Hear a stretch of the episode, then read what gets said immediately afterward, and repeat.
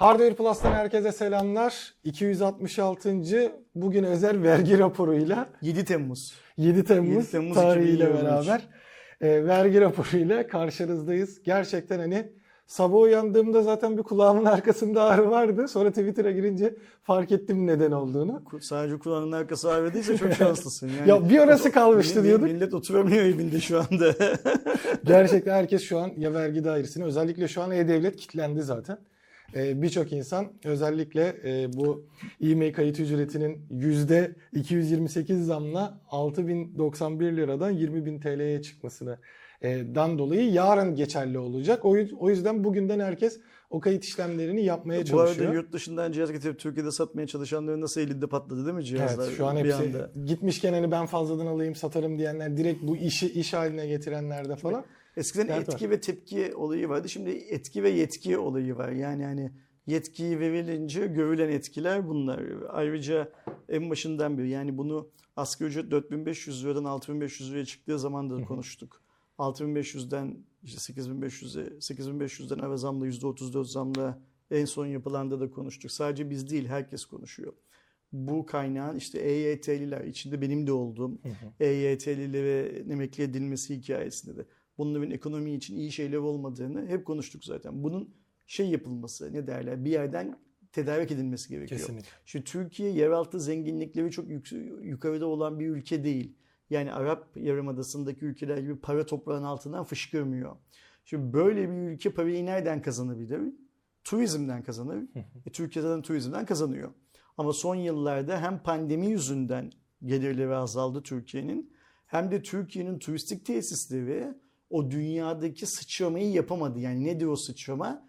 Birim ziyaretçiden kazanılan paranın arttırılması. Türkiye bu her şey dahil sisteminin bokunu çıkarttığı için en ucuz, en fakir Avrupalı turistin tercih ettiği bir destinasyon. Yani ne derler, yol haline geldi, rota haline geldi. Evet. Daha çok para harcayan Alman, İngiliz turistler tatillerini Avrupa'nın, Akdeniz'in kıyısı olan başka ülkelerde geçirmeye başladılar. Ve ben bunu Cuma raporunda daha önce söyledim, tekrar söyleyeyim. Benim Bodrum'da turizmcilik yapan arkadaşlarım, gelen İngiliz turistlerin otelden dışarıya çıkarken otelin mini barından bira alarak sokağa çıktıklarını, ülkelerine dönerken de mini barda ne kadar içecek varsa hepsini bavula doldurup lavabodaki o işte verilen hediyeler vesaire ülkelerine öyle döndüklerini. Yani adam sokağa çıktığı zaman akşam yemeğinden sonra sokakta bile para harcamak istemiyor Türkiye'de. Ki kendi parası artık çok değerli olması lazım. Çünkü niye biliyorsun? Gelen İngiliz turist İngiltere'de yani neredeyse işsizlik yardımı ile yaşayan adam geliyor. Zaten ve onun hani bünyesinde ya da yapısında çok para harcamak yok. Ve sokakta dolaşırken Gümbet'te birası bitince dönüyor otele, bir tane daha bira alıyor. Onunla çıkıp dolaşmaya devam ediyor. Yani şunu yapmıyor. Yol üstündeki bir bakkaldan, bir bardan ya da bir bara gireyim bir bira. Bak, bir bira parasından bahsediyoruz. Ama öbür türlü parası olan zengin turist ne yapıyor? İşte Michelin yıldızlı restoranlar arıyor yemek yesin diye. Zaten hani şeylere de baktığımızda hani otel fiyatları bile işte o her şey dahil paketlerde, yurt dışındaki bir otele baktığında hani hatta şeyde kıyaslama vardı. Hangi ülkeydi hatırlamıyorum ama işte Antalya'daki bir oteldi galiba, Belek tarafındaydı. Oradaki kalacağım bir haftalık ücretle buradan yurt dışına gitmek, işte hatta pasaport harcını falan bile dahil etmişti. Ama bir pasaport harcı diyorum. Yurt dışı çıkış harç pulunu falan da dahil ederek bileti alma, orada kalma, sonra geri dönme dahil bir tatilden çok az daha pahalı hale gelmişti. Ne yazık ki öyle. Şimdi bu zayıflama, ekonomik anlamdaki zayıflama turizm sektöründeki hizmetin de aşağılara çekilmesine neden oluyor. Bu sayede sen turiste, yerli ya da yabancı turiste kaliteli yemek veremiyorsun mesela. Kesinlikle. Daha kötü yemekler, daha kötü hizmet vermeye başlıyorsun. Ve o anlamda da artık yerli turiste parasını vererek aldığı hizmetten rahatsız oluyor. Mesela son yıllarda en çok duyduğumuz şeyini bu senin söylediğinle paralel olarak Bodrum'da, Çeşme'de, Antalya'da, şurada burada tatil yapacağımı giderim işte yurt dışında, atıyorum Mısır'da, Yunanistan'da, İtalya'da, bu Romanya'nın Karadeniz kıyısı, Bulgaristan'ın Karadeniz kıyısındaki o güzel dedikleri tesislerde ve hatta Gürcistan'ın galiba Karadeniz'in o sahili, yani Kırım'ın alt tarafına denk düşen yerlerinde tatil yaparım diyen orta halli vatandaşlarımız var. Haksızlar mı? Kendimden örnek vereyim işte. Pegasus'un bu indirim döneminde Tiran'la Tiflis'e bilet aldım. Aralık'ta Tiflis'e gideceğiz mesela. Ben bu bayram tatilinde o 9 gün deyip herhangi bir şeye gitmedim. Tatil beldesine gitmedim. Gittiğimde zaten evet Kuşadası'na gidiyorum hani teyzemlerin, dayımların yanına ama ben hayatım boyunca tatil için her şey dahil bir otele gitmedim. Hem pahalıydı hem gerek duymadım. Son zamanlarda zaten en çok duyduğumuz şey insanlar tatile giderken bir akrabanın, bir arkadaşın ya mesela senin de benim de çok iyi tanıdığımız bir arkadaşımızla dün telefonla konuşuyordum. Bir Berlin'e gittim geldim diyor. Berlin'de bir arkadaşı var onun yaşayan mesela. Konaklamaya para vermedim diyor. Şimdi Türk halkı bu hale geldi. Evet. Turizm bu hale geldi. Bu verilen yetkinin etkisi aslında. Turizme etkisi bu. Şimdi başka ne sıkı para kazanabiliyor Türkiye gibi ülkeler? Yani yeraltı kaynağın yok. Üç tarafın denizlerle çevrili. Denizcilikten para kazanırsın. Denizcilikten para kazanmaktan kastım ne? Ulaşım. Bir, denizin sana sunduğu nimetler var dünyanın her yerinde. Bir de konum olarak limanların var zaten. Limanların var, okey. Turizmi konuştuk, turizme girmeyelim. Şimdi Türkiye'nin ulaşım olarak filosu benim bildiğim kadarıyla en yakın komşumuz Yunanistan'ın filosunun yarısı kadar filan. Zaten buradan şeye bakmak lazım. Mesela arkadaşlarımız Ege adalarındaki Yunan feribotlarının günlük saatlerine baksınlar. Atıyorum bir de İstanbul'da işte Beşiktaş-Kadıköy hattına baksınlar. Ya da İstanbul'da mesela İstanbul'dan vapura binip Trabzon'a gitmek, İzmir'e gitmek filan gibi böyle çok büyük opsiyonların yok, şansların yok. Hani senin de kullandığın direkt ada hattıyla Yunan'ın ada hatlarına baksınlar. O hani böyle biraz çok şey olacak. Biz kendimizi çok vurmuş olacağız. Ama şöyle bir şey var ya. Türkiye deniz ulaşımı konusunda da çok iyi bir yerde değil. Türkiye denizcilik sektöründe işte gemilerimiz, armatürlerimiz falan çok var ama genel anlamda dünyaya baktığımız zaman önemli bir hal alamıyor. Mesela lojistik olarak şeyini, potansiyelini çok fazla paraya çeviremiyor. Denizden elde ettiğimiz gelirler yani balıkçılık anlamında bakıyorsun. Orada da fecaatiz. Nasıl fecaatiz? Yine en yakın komşu Yunan'dan örnek verelim. Burada kilosu herhangi bir balığın 200-300 lirayken Yunanistan'da o balığı insanlar restoranlarda buradaki kilo fiyatının çok daha ucuzuna yiyebiliyorlar. Çiğ olarak alırlarsa da çok daha ucuza alıyorlar. Ben bizzat tatilimi Yunanistan'da yapmış bir insan olarak deniz mahsullerinin orada çok daha lezzetli olduğunu, balıkların orada çok daha büyük ve etli olduklarını söyleyebiliyorum. Sorduğun zaman da en kötü restorandaki en kötü garsona sorduğun zaman diyor ki siz diyor balıkları yavruyken avlıyorsunuz diyor. Bizim burada yasak diyor balıklar yavruyken avlamak diyor. Biz diyor bekliyoruz büyüsünler diye öyle avlıyor. Siz diyor kalamarı falan diyor yavruyken avlıyorsunuz diyor. Bizim burada yasak diyor. Avlarsan diyor sahil güvenlik beni diyor öper diyor yani. O yüzden oradan da para kazanamıyorsun. Üretim var mı Türkiye'de? Şimdi bunları niye sayıyoruz? Bu yapılan asgari ücrete zamlar... İşte neydi bu benim parayı yatırdığım döviz bazlı mevduat? Kuru korumalı mevduat. Kuru korumalı mevduat adı altında bu ülke vatandaşına para saçtı geride bıraktığımız bir yıl, 1,5 yıl boyunca. O işin mantığı neydi? Aman sen gidip döviz alma, dolar alma, euro alma. Getir TL'ni bankaya yatır. Ben sana sanki senin paran dövizmiş gibi gelir vereceğim değil mi? Şimdi ver. Bunlar seçim yatırımı ver. Şimdi vermek... Allah'a mahsus muydu? Evet. Bunun bir de alması var. Şimdi devlet geriye alıyor. Üretimin var mı bu ülkede? Bu ülkede üretimin olmadığını zaten dış ticaret açığımızdan çok net anlıyoruz. Yani evet çok büyük şirketlerimiz var bilmem ne filan ama biz katma değeri yüksek ürün üretme konusunda çok başarılı değiliz. O yüzden bu yayında defalarca kendimizi yırttık. Ya Sayın Varank, Sayın Sanayi Bakanı, TOG'un peşinden koşacağına... çift fabrikalarının peşinden koş filan dedik. Onlarca defa da konuştuk bunu. Onu da zaten konuşuyoruz. O da var mı konularda? Evet. Ha okey tamam. Bir daha konuşmayız diyordum. Varmış konularda konuşuyoruz. Şimdi verdik. Kime verdik? Vatandaşa verdik. Bazı ahlaksızlara verdik. Piyasadaki genel kanı şudur ki büyük yolsuzluklar oldu. Zaten nitekim çalıyor ama yol yapıyor diye de bir şablon girdi hayatımıza. Doğrusunu gerçeğini ben bilemem. Herkes kendisi karar verecek. Kendi gördüklerinden karar verecek. Ne oldu? Şeyi kendinden alametinin ne olduğunu bilmediğimiz pudracı dediğimiz tipler çıktı ortaya değil mi? 20-22 yaşındaki çocuklar işte bulundukları Anadolu illerinde ki bu iller de böyle zenginlikleri çok yüksek olan iller değiller ama 20-22-25-30 yaşındaki çocuklar 30 tane inşaat projesi yapmışlar mesela.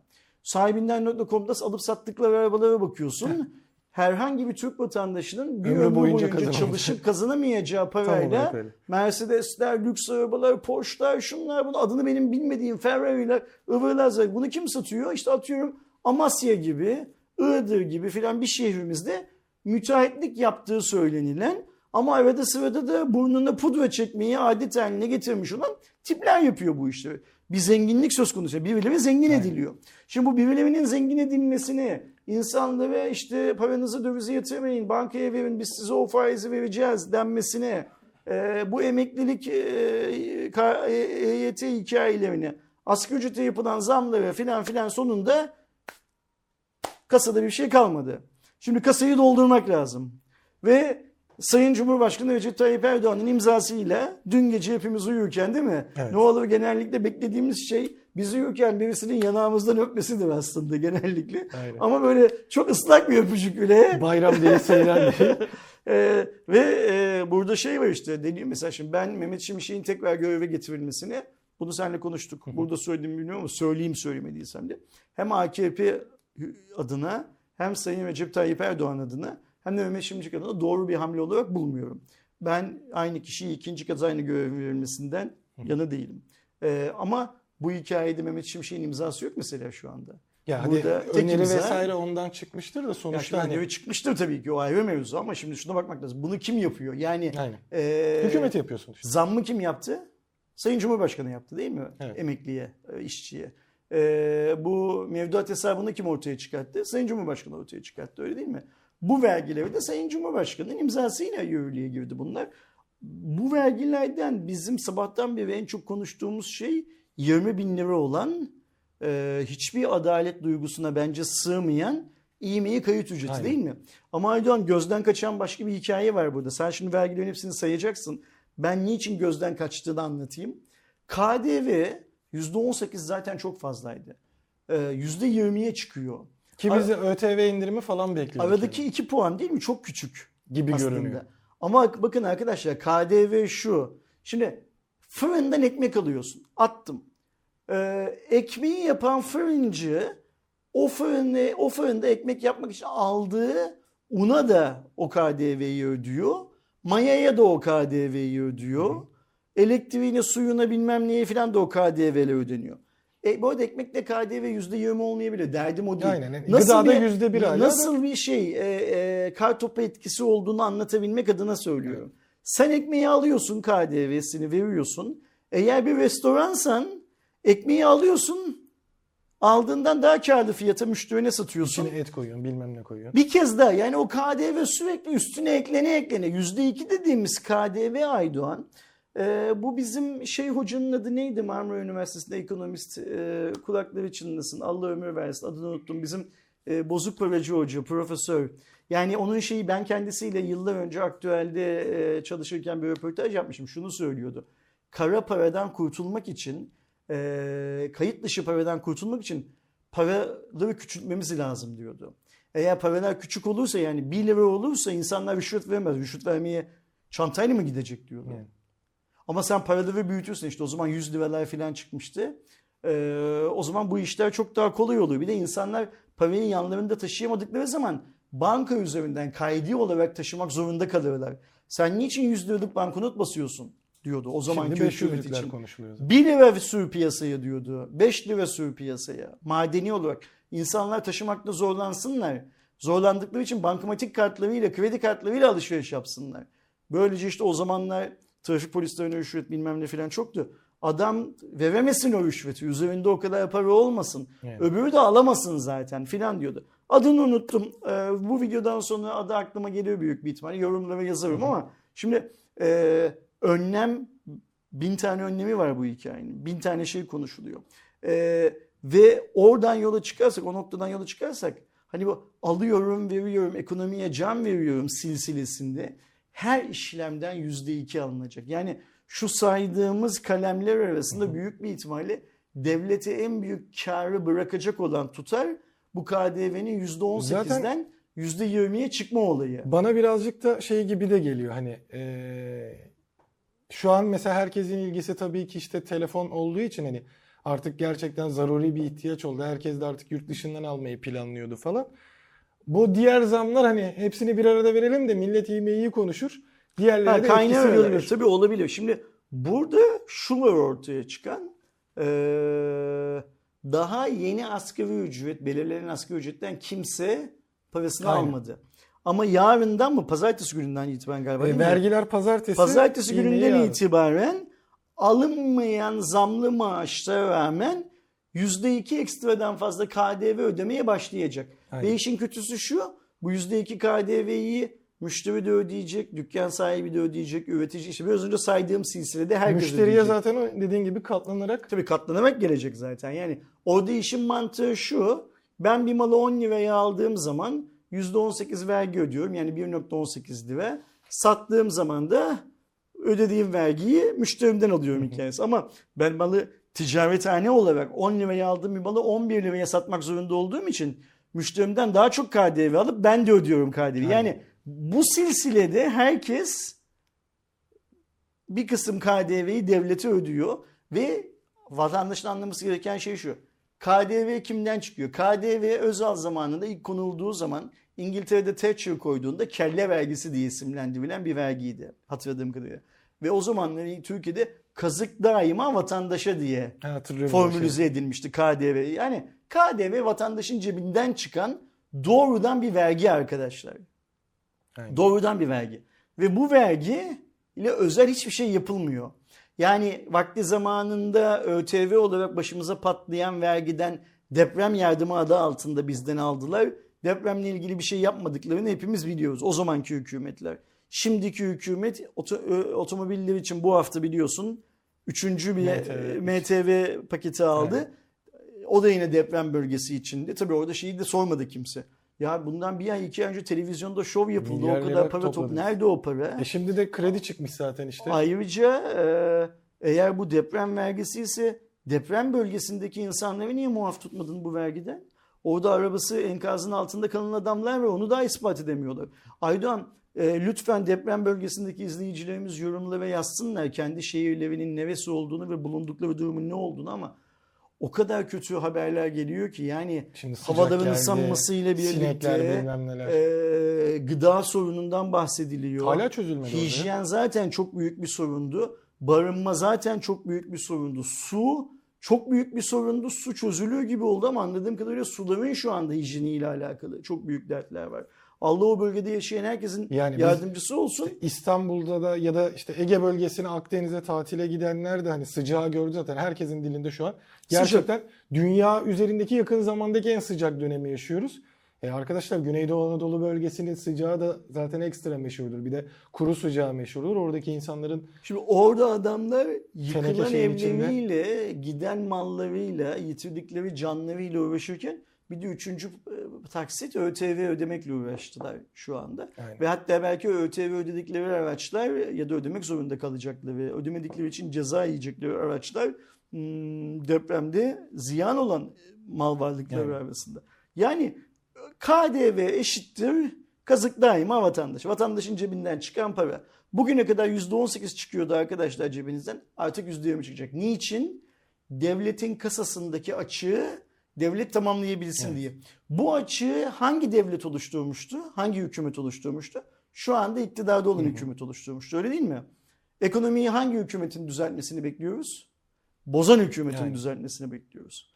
Yani doları 25 lira yapan hükümetin düzeltmesini bekliyoruz. 26. Seçimden önce 19 lirayken seçimden sonraki coşkuya engel olamayan hükümetin bizi ekonomik anlamda düz yola çıkartmasını bekliyoruz. Yani. Ve çok daha garip bir şey var. Sadece sende bende ya da şöyle söyleyeyim sadece AKP'ye oy verenlerde AKP'ye oy vermeyenlerde falan değil. Hiç kimse bu bozukluğun nedeninin de çözüm beklediğimiz insanlar olduğunu dile getirmiyor. Evet. Yani sanki şöyle bir şey var. Mehmet Şimşek geldi işte Amerika'dan bir tane kızcağız getirdiler Merkez Bankası'nın başına ve olaylarımız çözüldü. Hani çözüldü 19 liraydı dolar 26 lira oldu diyorsun. Ya beni kandırıyorsun 26 lira oldu diye bütün suç sende ya da ortada fundamentalist anlamda yani temelsel anlamda bir şey var başka bir sorun var. Ama şu bir gerçek ki hep diyorduk ya her sabah yataktan daha fakir kalkıyoruz diye bundan sonra daha fakir kalkacağımızın da garantisi bu imzalanan gece biz uyurken özellikle pazartesiden itibaren hiç olmadığımız kadar fakir uyanmış olacağız. Sen bizi şimdi nelerde ne vereceğiz onu anlat Aydoğan. Hemen özetleyelim. %18'lik KDV oranına dahil olan bütün şeyler %20'ye, %8'lik olanlar da %10'a yükseltildi. Bunun güzel, yanı sıra %2 sabit yani evet, ayrım yok. Özellikle bu yazın ekstra gereksinim olan hijyen malzemeleri dediğimiz sabun, şampuan, deterjan, dezenfektan, ıslak mendil, tuvalet kağıdı, kağıt havlu ve peçete için de %8 KDV vardı. %20 oldu. Burada bir %12 var. Deprem belki bölgesindeki insanlar bunu bulamıyorlar. Bütün ülke bulamasın o zaman bunu. Kimse kullanmasın. Yani senin tuvalet kağıdıyla, ıslak mendille, kağıt havluyla, peçeteyle filan ne işin var? Yani. Git taşla hallet işini. Yaprak. Yaprak, asma besleyeceksin yani evin balkonunda. Dönemi de zaten. %8'den %20'ye bakar mısın olaya? Kesinlikle. 10 yıllık pasaportun bedeli de zaten harçların hepsine bir %50 zam geldi. Noter, pasaport ve vize harçlarına. Buradaki en dikkat çekici şey de 10 yıllık pasaport bedeli. Şimdi harca zam geldi ya, ben bugün yurt dışı çıkış harca parası ödeyebiliyor muyum? Şu an ödersin. Zaten pazartesi girecek galiba harçlarda anladığım kadarıyla, ya da bu akşam da olabilir. Ben mesela direkt zaten bunun üzerine düştüm. Niye? Benim dün akşam mı ne aldığım salı günkü şeyim vardı. Pasaportum bu aralıkta bitiyor. Ben de zaten sene sonunda şöyle zam gelecek. Şöyle kutu payısı sayesinde yani, öyle mi? Ve bugün yaptım gerçekten. Onu da sonucunu önümüzdeki hafta paylaşırım arkadaşlarla. Salı günü olan randevum için bugün 3.400 lira olan harcı ödedim. Benim önümde yakın zamanda bir iki tane yurt dışı gezim var. Benim bir iki tane yurt dışı gezisi için bugünden zam gelmemiş. Nasıl alıyorum onu Aydın? Yani zaten bankaların sistemlerinde de mevcut. Galiba interaktif vergi dairesinin üzerinden de alabiliyorsun yanlış hatırlamıyorsam. Ya da şu anda havalimanına gidiyorsunuzdur. Yani bugün bir işiniz vardır. Ve 2 hafta sonra bir daha alacaktır. Gitmişken oradan 3-4 tane alıp ya da 10 tane alıp kenarında tutabilirsin. Çünkü güvenlik kontrolünde sana sadece o pulu soruyor. Ne kadar aldığını sormuyor. Böyle bir avantajınız var. Bir diğer yandan kredilerde uygulanan banka sigorta muameleri vergisi, yani BSMV dediğimizde %10'dan %15'e oldu. Sen güzel, bankadan kredi alırken artık %15 daha fazla vergi ödeyeceksin. Bir diğer yandan da bedelli askerlik ücreti de 140'larda falan bekleniyordu. Millet bunu görünce sevindi, yani o hale geldik gerçekten. 22.350 TL'ye yükseldi. Şu anda askerlik ne kadar verdi normal askerliğin süresi? Galiba normal askerliğin süresi o bir yıla çıktı ama ücretli var, bilmem neli var. Üniversite mezunları da mı bir yıl yapıyor artık? Orada yapabiliyorsun bir yıl seçersen, benim arkadaşım şu an onu yapıyor. Maaşlı bir şekilde yapıyorsun. Peki maaş almadan daha kısa yapma şansın var mı? Sistemi değişti de tam emin değilim. Şunu anlamaya çalışıyorum. 122 bin lira vermenin bir mantığı var mı bedel? Ya yok artık mesela 6 ay yok diye biliyorum. Yok o benim zamandaki gibi. Ev olarak yap. Üniversite mezunuysan bile ev olarak yap. Maaş alma ama kısa yap opsiyonu yok artık. Aynen bildiğim kadarıyla yok. Siz bedelli yaptığınızda Kerem'le kaç lira vermiştiniz? 15. Siz 15 bin lira. Kaç yıl önce 15 bin lira? 3 yıl mı oluyor? 2019. 2019'da 15 bin lira verdiğiniz şeyin fiyatı şu anda 122 bin lira oldu, öyle mi? Peki sana bir şey söyleyeceğim. Eğer çok özelse geçelim abi bu konuyu da. Şimdi ben sizin ikinizin birden askere giderken 15 bin lira verme konusunda çok fazla zorlanmadığınızı hatırlıyorum. Yani her ikinize de paranız var mı bilmem neye filan filan diye konuştuk. Eyvallah. İşin o taraflarına girmeyeceğim. Ama siz benim bildiğim kadarıyla benden herhangi bir destek rica etmeden kendi yağınızla kavruldunuz ve 15 bin lira verdiniz, askere gittiniz. Ben de o zamanki Ersin Akman olarak eğer paraya ihtiyacınız olsaydı size destek olabilecek durumdaydım. Şimdi mesela sen bugün 122 bin lira ve bedelli askerlik yapabilecek durumda mısın? Var mı o kadar paran? Yani kredisiz imkansız. Ama şöyle bir gerçeklik var. Benim şu anda askerliği yapmamış olup yapmak durumunda olsaydım bedelli hiçbir şekilde düşünmeden abi ben bir yıllık gidiyorum derdim. Okey, ben de mesela sana Kerem burada olsa Kerem'e ya da Kerem yoksa bir başka arkadaşımız askerlik yapacak olsa 122 bin liranın üstünü nasıl tamamlayacaksınız arkadaşlar? Biz de size destek olabiliriz diyemem mesela şu anda. Yani şöyle diyemem. Yani mesela siz o zaman 15 bin lirayken deseydiniz ki Abi benim 5.000 liram var, 10.000 liram var, 7.500 liram var her neyse. Yani 5.000 lira, 7.500 ya da 10.000 lira ben size borç verebilirdim. Sonuçta döndükten sonra gelip burada çalışmaya zaten devam edecektiniz. Nitekim ettiğinizde bir şekilde hallederdik kendi aramızda. Ama mesela bugün sen askere gidecek olsun Aydoğan, bana desen ki abi benim 50.000 liram var cebimde. Bunun üstünde sen tamamla. İşte bir başka arkadaşımız mesela Kerem yok burada diyelim ki bizde şu an askerlik yapmayan da kimse yok gerçi ama olsun diyelim. Can'a gelecek galiba bir sıra. Can yapmadı mı askerliğini? Ha, doğru, Can da gitti geldi. Doğru, kimse kalmadı. Kimsimiz yok tamam. Şu anda. Kimse kalmadı. Başka bir arkadaşımız da dese ki işte benim de 100.000 liram var abi, bana da destek ol. Yani atıyorum sana 70.000 lira, ona 20.000 lira. Yani toplamda 100.000 lira destek olmak zorunda kalmak da değil. Size bu kadar yardımcı olmam gerekse benim mesela şu anda o kadar param yok size yardımcı olabileceğim. Yani bana da sanki bu 15.000 lira çok devlete ödenebilir bir parayken bu 122.000 lira ödenemez bir paraymış gibi geliyor ve şöyle düşünüyorum. Yani mantıklı da değil. Bu ülkenin çocukları atıyorum doktor olmuş, mühendis olmuş, üniversite bitirmiş bilmem ne filan insanları sadece iş hayatlarına ara vermesinler, evliyseler eşlerinden ayrı kalmasınlar, çocuklarından ayrı kalmasınlar filan diye bu kadar büyük bir borç yükünün altına sokulmamalı gibi. Zaten yapılmasın diye yapılıyor bu anlamda. Öyle mi?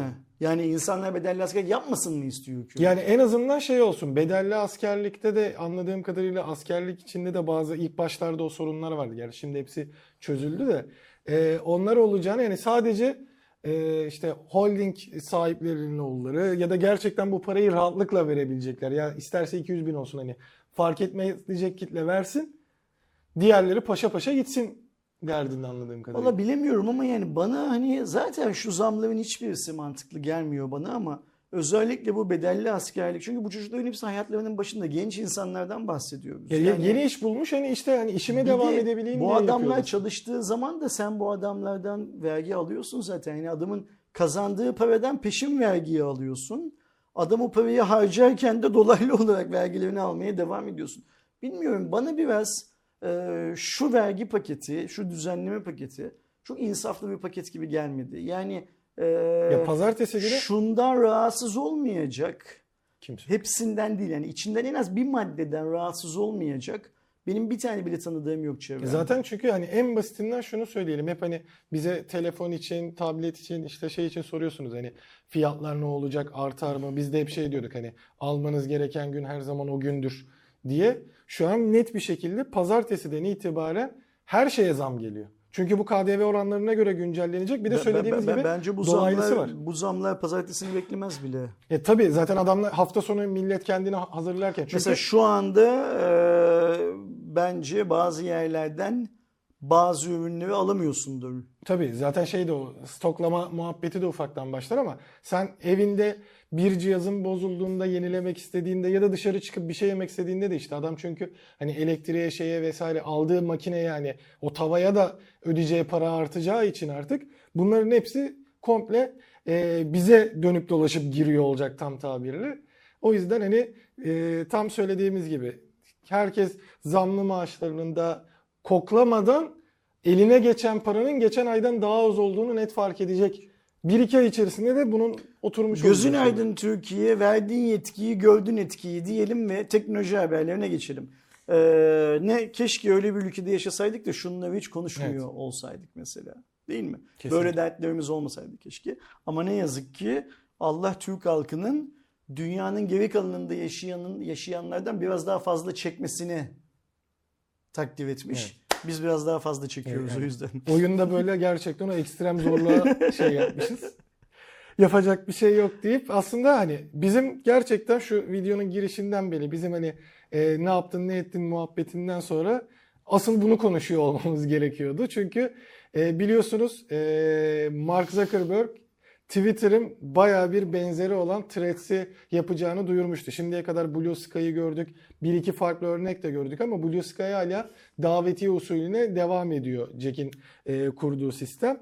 Ve 6'sı gecesi saat 12'de aslında tam da bir gün önce olan bir şey diyebiliriz bunu. Yani 2 gün önceki gece gelen Threads şeyle beraber hem Android'de hem iOS'ta açıldı. Tek yapmanız gereken de uygulamayı indirip Instagram hesabınızda şey olmak, nasıl olduğuna dair detayları sevgili Eren zaten videosunda da anlattı. 7 saatte 10 milyon kullanıcıya ulaşarak rekor kırdı. En hızlı büyüyen sosyal medya platformu oldu. Ve 500 karaktere kadar metin gönderebildiğiniz, fotoğraf, video eklenebildiğiniz aslında gerçekten mark usulü Twitter. Birçok insan sevdi. Niye sevdi? Çünkü Twitter'ın ilk hali gibi. Hani herhangi bir şey yok, sorun yok, rahat rahat kullanıyorsun. Bir de insanlar çok çabuk geçtiler. Kolaylık evet. O. Yani bir yere account'u açmana, e-mailini yap, uğraş, konfigür etmeni, yok. Onay vermene falan gerek kalmadı. Uygulamayı indirip zaten eğer telefonunda Instagram uygulaması da eş zamanlı olarak çalışıyorsa ben de buraya katılmak istiyorum demen ve hatta sonrasında takip ettiğin insanları otomatik aynen. olarak takip etmen. Instagram'daki herkesi, WhatsApp'taki bütün kişileri falan. Çok kolay halloldu bu hikaye. Buradaki tartışılan iki konu var tabii ki. Bir tanesi izin konusu. Gerçekten hani sağlık verinize kadar her şeyinizi istiyor. Ben insanların bunu neden bu kadar eleştirdiğine tam anlam veremedim. Niye veremedim? Zaten elinde adamın. Hani Facebook, Instagram falan filan sağ olsun. Hani yani şunu unutmamak lazım. Bugün Türkiye'de vatandaşlık numaranızı mahallenizin kargocusu bile biliyor. Evet. İş bu kadar basit. Mark daha fazla şeyinizi biliyor aslında. Mark daha fazla şeyinizi biliyor. Google Mark'ın bildiğinin 2-3 misli kadar çok bilgiyi ya da Apple Mark'ın bildiğinin 2-3 misli kadar. Şu an sadece şeyin ortaya bankanız çıkması. Bankanız sizin nerede ne haltılık karıştırdığınızı bile biliyor. Aynen. Ne yediğinizi, ne içtiğinizi filan filan bile biliyor. Kesinlikle. Ama işte yani sanki Threads bunları biliyor da Instagram bunları bilmiyor. Yani Mark'ın da fazladan bildiği çok fazla bir şey yok aslında burada. Zaten senin verilerini Mark, WhatsApp, Instagram ve Facebook aracılığıyla zaten topluyordu. Ayrıca sen Mark'a bu topladığı, ayrı ayrı topladığı verileri bir işleme hakkını da verdin. Tabii canım. Yani Mark'ın bu üç platform dışında, pardon bu üç platformun içinde senden parça parça topladığı verileri bir araya getirip seninle ilgili bir profil oluşturmasına zaten zamanında izin verdin sen. Yani bir kere bile reklam çıkmak istemiş Instagram'dan, Facebook'tan ya da hani o işi yapanlar işte sosyal medya yöneticiliği yapanlar da çok iyi biliyordur. Yani sen bir ürün için örneğin işte biz bardak ürettik. Adventure İstanbul'un bardağı var. Bunu Instagram'da reklamını çıkmak istiyorum dediğinde o kadar spesifik şeyler seçebiliyorsun ki.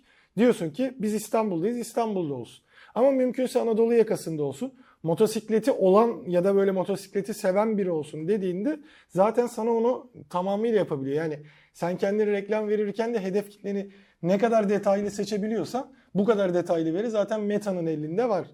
Mark'ın elinde var. Threads'te de bu var. Bir diğer taraftan şey yaptı. Diyelim ki siz bir Threads hesabı açtınız. Hani merak ettiniz. Sonra sarmadı ya ben Twitter'da iyiyim dediniz. Kapatmak istiyorsunuz. Hayır, sadece dondurabiliyorsunuz. Kapatmanız için Instagram hesabınızı da kapatmanız gerekiyor. Bayağı birbirine geçmiş bir sistem yapmışlar. Yakında onları iyice meç edeceklerdir. Büyük ihtimalle Instagram'da paylaştığını Threads'te otomatik paylaş gibi şeyler de gelecek. Öbür türlü Threads'i zaten yaşatabilme şansı yok da sen bana şeyi söyle. Sen Threads'ten keyif aldın mı? Yani şu an böyle rutinimin içine girdi. Bakıp insanlar öyle orada mi? Ne diyormuş diye bakıyorum ama hani şu an şahaneymiş işte.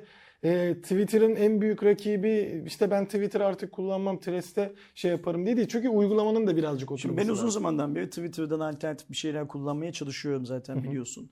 İşte Bluesky davetiyesi bulamadığım için Bluesky hesabım yok. Ama gördüğüm kadarıyla burası Twitter'ın yerini alabilecek bir şey değil, platform değil. Şu an için bana da öyle Instagram'ın geliyor. Gazıyla biraz olsun kullanılacaktır tabii ki. Şimdi bunu Instagram'la, Facebook'la hangi oranlarda entegre edecekler, WhatsApp'la bilmem ne onlara bakmak lazım. Bir de şu haliyle yazılımsal olarak zaten çok primitif, çok ilkel bir durumu var. Onu da kabul etmek lazım. Yani böyle çok büyük özellikleri şunlar bunlar filan yok. Ama bir şey var tabii ki. İlk günün hikayesi böyle hani şey, ilkokul arkadaşları buluştuk sanki. Evet. Hangi ilkokul arkadaşları? Instagram arkadaşları bir buluştuk sanki. Bir de onun şey tarafını da diyorlar zaten. İşte Instagram'da komik olduğu için bilmem ne olduğu için takip ettiğim bir sayfanın yazılı içeriğe gelince o kadar da şey olmadığını da anladım millet. Ya da bir influencer'ı takip ediyordu işte. Aa çok güzel işte yemek videoları yapıyor diye. Tamam Threads'te de takip edeyim dedi. Sonra attı işte artık orada tweet diyemeyiz tabii ki. Gönderi diyelim en azından. Paylaşım. Gönderilerde aa bu çok saçmaladı falan deyip bırakanlar da şu an çok var. O geçiş aşamasında. Bana sanki yani iyi bir gazla çıktılar yola. Zaten dünyanın en hızlı büyüyen şeyi oldular. 7 saatte 10 milyon oldu. Sosyal medya platformu oldular. Dünyanın en fazla büyüyen iyi bir gazla çıktılar ama bu gaz gitmez. Bunun havası bir yerde boşalır. Yani şöyle olur boşalırdan kastım.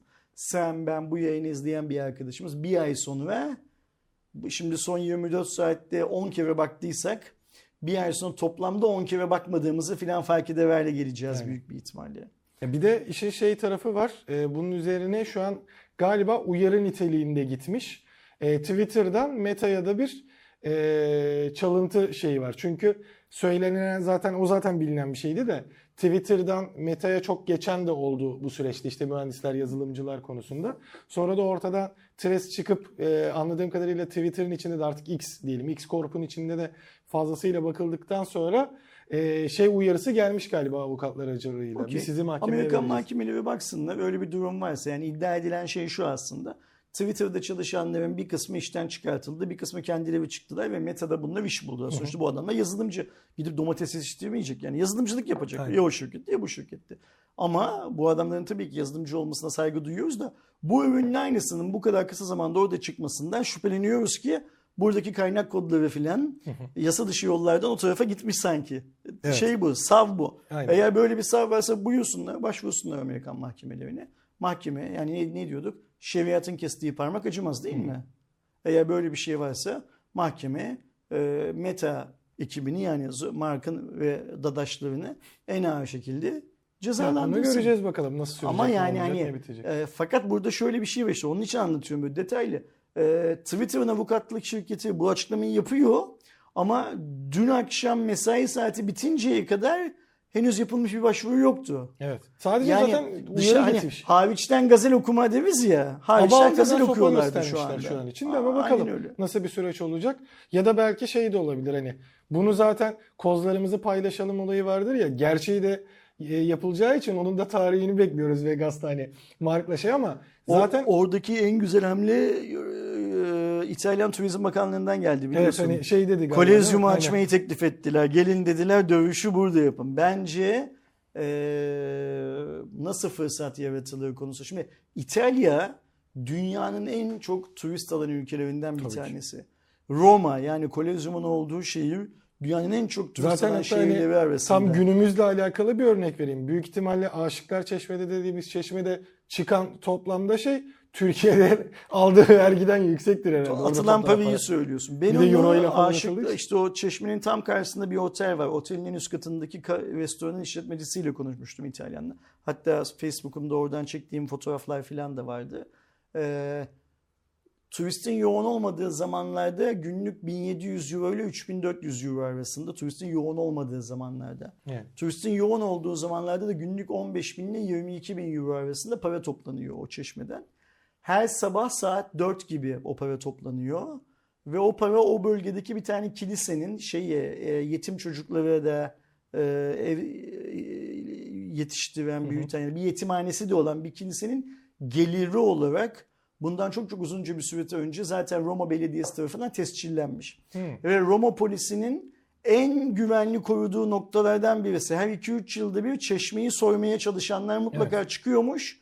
Ve Roma polisi anında enseliyormuş bunu. Zaten... Ben konuştuğum zaman da özellikle Romenlerin bu işe kalkıştıklarını hatta bazen çok küçük soygunlar, küçük soygunlardan kastım.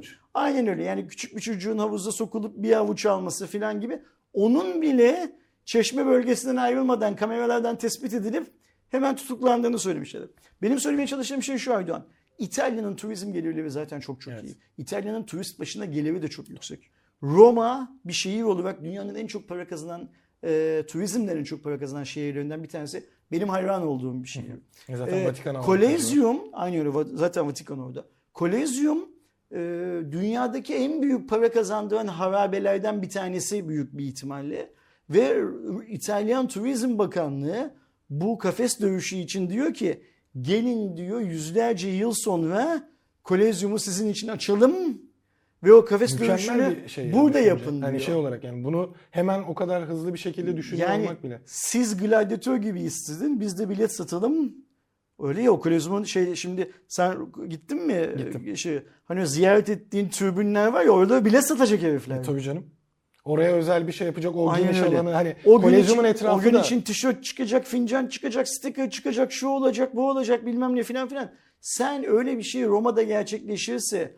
Roma'ya günlük inen uçak sayısında bir hafta boyunca falan nasıl bir değişim olacağını tahmin edebiliyor musun? Roma işte en çok şey yapılan yer ama günümüzdeki böyle bir şey için bile ne kadar büyük şey olur ki. Roma'daki zaten oteller bile yer kalmaz. Tabii. Yakın çevredeki, yani atıyorum Roma'ya 40 kilometre, 50 kilometre, 70 kilometre falan mesafedeki oteller bile dolar. Gelmişken işte, Milano'ya bak, gidelim diye. Yöneticilik böyle bir şey. Yani bana diyorlar ya, niye Varanka toga bu kadar takıyorsun?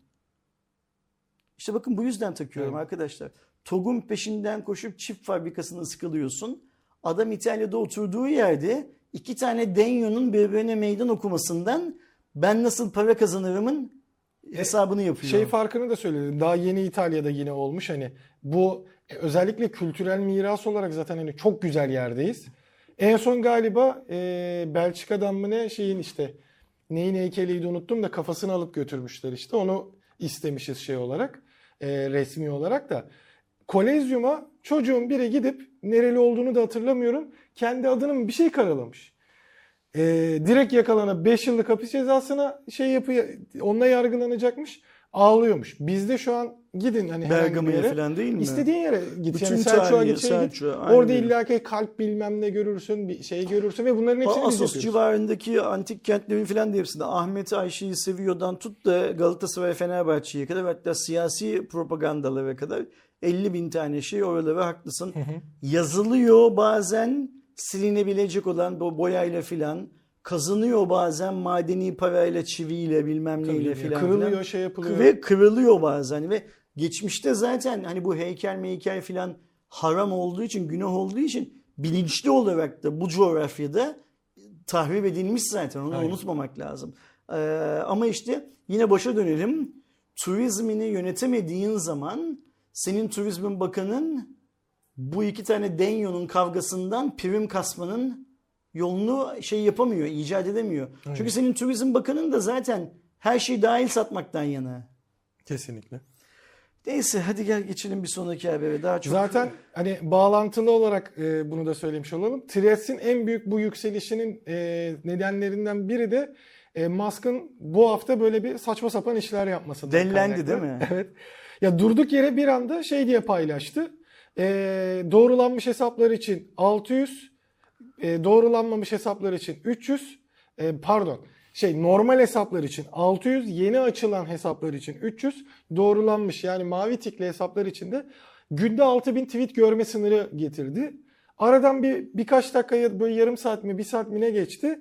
Sonrasında bunu 8000 yaptı. Yani 8000 sınırına çıkardı. En sonunda da yapmıştı. 1000, 10.500 şeklinde. Ben ilk gün bu sınıra takıldım. Yani tweet gördüm. Ama burada şöyle bir hikaye var Erdoğan şimdi. Amerika'daki hukukçular diyorlar ki Mark'ın esas amacı bu... Musk'ın bu sefer. Musk'ın esas amacı bu yeni açılan hesap sayısını kontrol edemiyor. Çünkü Twitter'da içeriden alınan bilgilere bot göre çok fazla bot hesap açılma hızı var ve bot hesapların aynı IP'den gün içinde dakikada bir filan gibi açıldı ve hatta böyle İngilizcem yetersiz olduğu için tam olarak anlayamadım ama çıkarttığım şey şu: geriye dönüp baktıkları zaman Aydoğan, mesela atıyorum bir zaman diliminde 10.000 hesap açıldıysa atıyorum bunun sadece %20'sinin gerçek kişiler tarafından açıldığını Twitter'ın algoritması kendi kendini ispat ediyor. Tabii ki. İspat etmekten kastım şu: o 10.000 hesabın sadece %20'sinin işte insanları arkadaş olarak eklediğini, onlara eklendiğini, onun yazdığı bir şeyle ve başkasının cevap verdiğini. Geri kalan büyük çoğunluğun ya hiçbir şey yapmadan durduğu bir süre ya da sadece aynı türde içeriklerin altına like'lar, retweet'ler, yorumlar filan getirildiğini, Twitter'ın kendi algoritmasının fark ettiğini.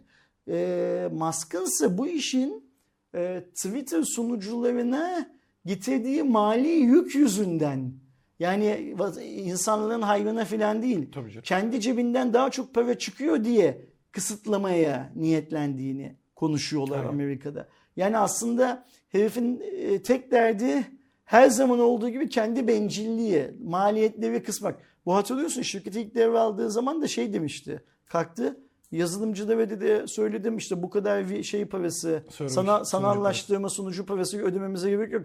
Oradan günlük 1 milyon mu 2 milyon dolar mı kâr etmelerini söyledim demişti. Zaten bir de şey de söylendi bu şeyle alakalı. Tam aslında sunucu ödeme dönemine geldiği için de böyle bir şey yapıldı. O sırada hani sonuçta sizin aldığınız bir şey vardır. O ödeme dönemlerinden onu aşarsan direkt sunucular bu kadar büyük şirketlere kapatmaz ama biraz kapasiteyi küçültür. Ya da kapasiteyi vermeye devam edip daha fazla fatura keser ya da. Burada kapasite de küçültüldü diyenler işte var. Burada şey diyorlar, daha üst faturalaşma grubuna geçmemek için markın bilerek, Musk'ın bilerek kapasiteyi düşürdüğü söyleniyor. Bir de şöyle bir şey var. Bunu galiba NBC'de dinledim. Çok mantıklı. Onu da göz ardı etmemek lazım. İnsanların tweet görme sayısını azaltmak aslında Twitter için çok zararlı. Şöyle zararlı. Twitter'ın gelir kaynağı reklam. Yani sen bu insanların tweet görmelerini azaltırsan reklam görme sayılarını da azaltıyorsun. Reklam görme sayılarını azalttığın zaman da kendi gelirlerini de azaltıyorsun. O yüzden burada saçma sapan bir durum vardı. İşte o saçma sapan durum büyük bir ihtimalle ya bu senin söylediğin hani ay sonunda yüklü fatura gelmesini o aylık çözmek içindi bilmem neydi ama artık iş Elon Musk'la Twitter işi deli dumrul işine döndü ya. Hani ne yapsa yeridir diye herkes şey yapıyor. Yakında herif şey yapacak. Twitter hesabı olandan $1 olmayandan $2 alacağım filan diye açıklama yapacak neredeyse. Yani iş o raddeye geldi. Para göz pezevenk. O yüzden hani yapacağı her şeyi iyi normal diye karşılıyoruz. Kesinlikle. Yani zaten işte hani kimse Twitter'dan gelir kazanırken bana para vermeden geçmesin diyor adam aslında. Çünkü bu işte bot hesap dediğimizde sonuçta sen bir ton işte onaylanmamış hesap açıyorsun. Sonrasında şey yapıyorsun. Troll oluyorsun. Bir de zaten şey diye de söylüyor. İşte zaten o kadar Twitter'a bakmayın hani ailenizle falan filan böyle. Zaten bak şunu unutmamak lazım. Musk Twitter'ı satın alırken son düzlükte bir geri caydı. Ve o geri cayma nedenini Twitter'ın o zamanki yönetici dedi ki siz bana dedi yüzde şu kadar bot hesap olduğunu söylemiştiniz dedi. Ama bizim finansçılarımız incelediği zaman Twitter'ın halka açık olmayan verilerini daha fazla bot hesap olduğu çıktı. O yüzden ben size şu kadar para vereceğimi söylemiştim. O oranda bu parayı azaltmalıyım diye çekti herifleri. Evet. Yani Mark da aslında nasıl bir bok çuvalı satın aldığının, Musk da aslında nasıl bir bok çuvalı satın aldığının en başından beri farkında. Oradaki yorum da şu Erdoğan, arkadaşlarımızın bilgisi olduğu için söyleyeyim. Aslında Musk bu bot hesaplardan falan çok kurtulmak istemiyor biliyor musun? Çünkü bot hesaplar filan sayesinde Twitter'ın popülerliğinin arttığının farkında. Yani şöyle bir şey var. Hani biz bu işte onun trolü, bunun trolü, şunun trolü diyoruz ya. Var troller. Bu trollerin sağladığı etkileşim yüzünden Twitter'ın popülerliğinin ayakta kaldığı da bir sav olarak var. O yüzden Musk'ın istediği tek şey şu. Ben bu bot hesaplardan da nasıl para kazanırım? Öyle ya. Onu paket yapacak zaten. Bot oldu. Mesela bence şöyle şeyler yapacak. Hani bu işte şirketlere mavi hikayesi verdi ya. Şimdi sen normalde $15 mı ödüyorsun ayda? İşte $150. $9 ödüyorsun. $9 galiba. $9 ödüyorsun. Şirketlere diyor ki sen diyor daha fazla öde diyor. İşte atıyorum $2000 mı ne aylık öde diyor. Bütün çalışanlarına bu şirketin çalışanıdır diye badge verelim diyor. Yakında bu... O badge'lere de ekstra ücret alıyor bu arada. Yakında troll ordularına da diyecek ki senin diyecek 100 binlik troll ordun varsa ben tespit ettim diyecek. Sen bana ayda şu kadar ödeyeceksin. 200 binlik yoksa için bu kadar ödeyecek. Yoksa bu orduları ya hesapları kapatırım diyecek. Ya da troll diye işaretlerim. Ya da günlük aktivitelerine sınır getireceğim diyecek. Yani mesela şu tarz şeyler getirmeyecek planlıyor. Amerika'daki dedikodu bu yönde. Eğer bir hesap Aydoğan sadece bir şeyini ve like ediyorsa ve sadece bir şeyleri retweet ediyorsa yani hiçbir içerik üretmiyorsa bunun like ve retweet sayısına sınır getirecek. Zaten şeye de bakar. Kaç farklı cihazdan kaç farklı konumda girişiyor. Her aynı cihazdan. Adam hiçbir şey paylaşmıyorsa, hiç arkadaşı yoksa, arkadaşlarıyla hiçbir etkileşimi yoksa tek yaptığı şey aynı hesapların yorumlarının altına gidip yorum yazmak filansa bunların limite edecek diyor, limitleyecek diyorlar ve bu adamlardan da işte mavi batch değil de atıyorum pembe batch diye bir şey uyduracak. Ondan da $1 alacak. Yani bu tam şey işte Twitter abonesi olandan $1 abone olmayandan $2. Aynen. Ben deli dumrul diye çıkacak ortaya herif zaten. Kesinlikle. Telefon tarafına geldiğimizde önümüzdeki hafta Nothing Phone'unda ikisi geliyor. Biliyorsunuz Nothing Phone 1 Türkiye'de de satışta. 15'ti. Dün bine baktım 16 olmuş o da. Zamdan haliyle o da etkilenmiş. Ama Nothing Phone 2'ye baktığımızda Nothing Phone 1'in en büyük bu şekli şemali olan arkadaki glimf arayüzündeki LED sayısını arttırıp bir de ilk şeyle beraber bunu duyurdular. Şeyin adını da unuttum, grubun adını da unuttum da özelleştirilebilir yapmış. Sen kendin orada arayüzüne müzikli şeyle sistem getirebiliyorsun. Grubun dediğin şey değil, K-pop tabii, başka ne olacak? Yok şey DJ diyebileceğimiz şeylerden biri. Bunun yanı sıra baktığımızda ama tabii ki 778G Plus'la geliyordu Nothing Phone 1. Ben de Eren'den aldım, denemeye başladım, hiç Nothing kullanmamıştım. 8 Plus Gen 1'e çıkıyor, biraz daha iyi bir hale denk geliyor. 6.7 inçlik Full HD Plus OLED 120 Hz bir ekrana daha sahip olacak. Ama yine de geçen yılın işlemcisi çıktığı yıldan tabii. Önceki yıl yine böyle bir ucuz üzerinden gidecek gibi. 4700 mAh'i bu sefer 45 Watt'la şarj ediyor ve Marquez Brownie ile çalışmışlar. Orada birazcık böyle özel eksklusif olarak ona gönderilmiş ama geçen sene yaptığı gibi sadece Glimp arayüzünden bahsediyor. Büyük ihtimalle lansmandan hemen sonra incelemesini de o çıkartacaktır. Çok büyük bir şey yapmışlar. Dünyadaki yayıncılara telefonu göndermişler. Telefonla sadece fotoğrafları paylaşabilirsiniz ama telefonun fotoğrafını paylaşamazsınız demişler mesela. Garip bir hikaye. 50 megapiksellik çift arka kamerası bulunacak. Çıkan fotoğraf, ilk Carpey zaten kendisi bir fotoğraf paylaştı. Ondan sonra yaptı. Herkese bir paylaştırdı. Bu fikri, bu Carpey denilen herifin kafasından çıkıyor saçma sapan fikirler böyle. Yani olarak fotoğraf paylaşın ama şeyi paylaşmayın. Telefonun kendisini paylaşmayın bilmem ne filan hikayeleri. Şimdi büyük bir ihtimalle bu cihazı da yine dünyanın büyük şehirlerinde pop-up mağazalar açarak pop-up mağazayla belli bir süre için orada açılan sonrasında kapanan mağazalar açılarak satacak yine. Evet. Biz bekliyoruz belki. Bakalım Türkiye'ye bu cihaz gelecek mi? Yani ya da mesela bir çalışması zamanında gelecek mi? Evet. Yani Evofon ne zaman getirecek? Onu görmek lazım. Evofon mu olur? Bir başkası mı olur? Bilmiyoruz. Ya da bir pop-up mağaza girişimi olacak mı yani? Acaba distribütörlük dediğimiz şey çünkü değişebilen bir şey. Tabii bugün o şirket distribütördür. Yarın bir başkası distribütör olur. Onun yanına bir başkası daha distribütör olabilir. Ya da marka olarak kendi girmeye kalkar. OnePlus Türkiye'ye geliyor. OnePlus diyorum. Nothing Phone Türkiye'ye geliyor mu? Çok zor bir hikaye tabii ki. Ama Allah söyletti OnePlus diye. Burada unutmamak lazım. İkinci telefonla birlikte OnePlus macerasıyla Nothing Phone macerasının birbiriyle hiçbir alakası olmadığına ben daha çok inanıyorum. Yani OnePlus'ta hep en iyiyi en ucuza vermek gibi bir şey varken Nothing'de bu Nothing Phone 2'ye de baktığımızda hep şunu görüyorum. Ben millete nasıl eski teknolojileri allayıp pullayıp yeniymiş gibi verip yeni telefon parası alırım mantığı seziyorum Nothing Phone 2'nin de 1-2 model sonra net onu anlarız. Hani şu an için orta seviyeye mesela ilk telefona baktığımızda orta seviyeyi biraz daha kaliteli yapıp en azından malzeme ama eski bir işlemciyle ki Qualcomm'un yatırımcı olduğu bir şirketten bahsediyoruz. Yani yatırımcılar arasında Qualcomm'un kendisi var Orada mesela daha çalışması yok. Ben acaba Qualcomm yatırımını duyunca diye düşünüyordum. Xiaomi'nin falan özellikle Xiaomi ile Realme'nin kapıştığı ilk bu işlemciyi biz kullandık da onu Nothing'e verirler mi diye düşünüyordum. Şu an için öyle bir şey yok. Bence burası Qualcomm için gerçekten bir yatırım pazarı. Yani bu iş büyürse gerçekten yatırımcılık anlamında yatırımcılık. Yani bu değil. Ben Nothing Phone'u atıyorum senin söylediğin Realme'ye, Poco'ya, Samsung'a karşı bir koz olarak kullanayım filan değil. Biz bu işe çok küçükten girdik. Halka arzdan almak gibi, hisse senedi almak gibi ya da coin almak gibi.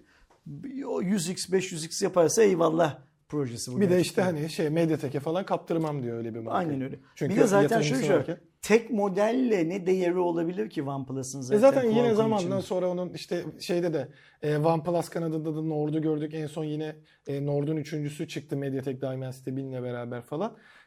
Onun gibi yavaş yavaş o da dallanıp budaklanacaktır. Daha ucuzlaşıyor. Hani mi olacak tabii. Bunlarla başlayıp bu sefer böyle saf bir amiral gemisi mi çıkartacak? Bundan daha ucuzunu mu yapacak? Hepsini yapmak zorunda aslında. Göreceğiz bakalım.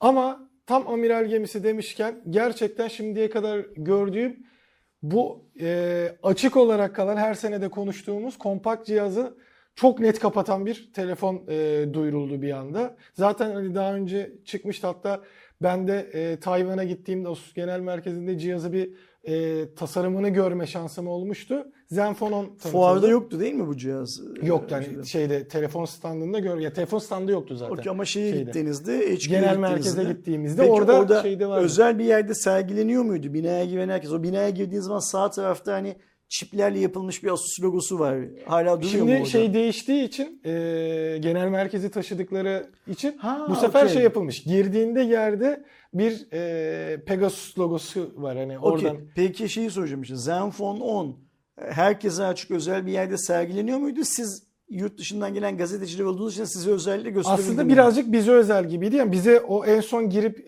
sunum yaptıkları alan Asus'un işte şey öncesi, Computex öncesi yaptığı o basın lansmanının alanı. Orayı bozmamışlar.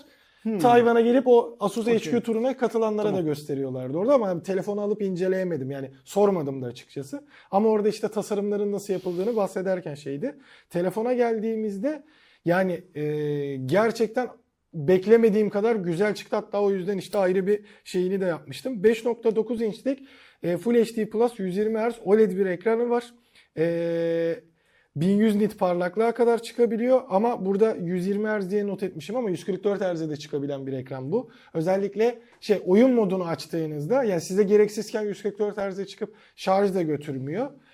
Ama sürekli ben 144 Hz kullanayım dediğinizde de kullanamıyorsunuz. Oyunlarda aktif ediyor.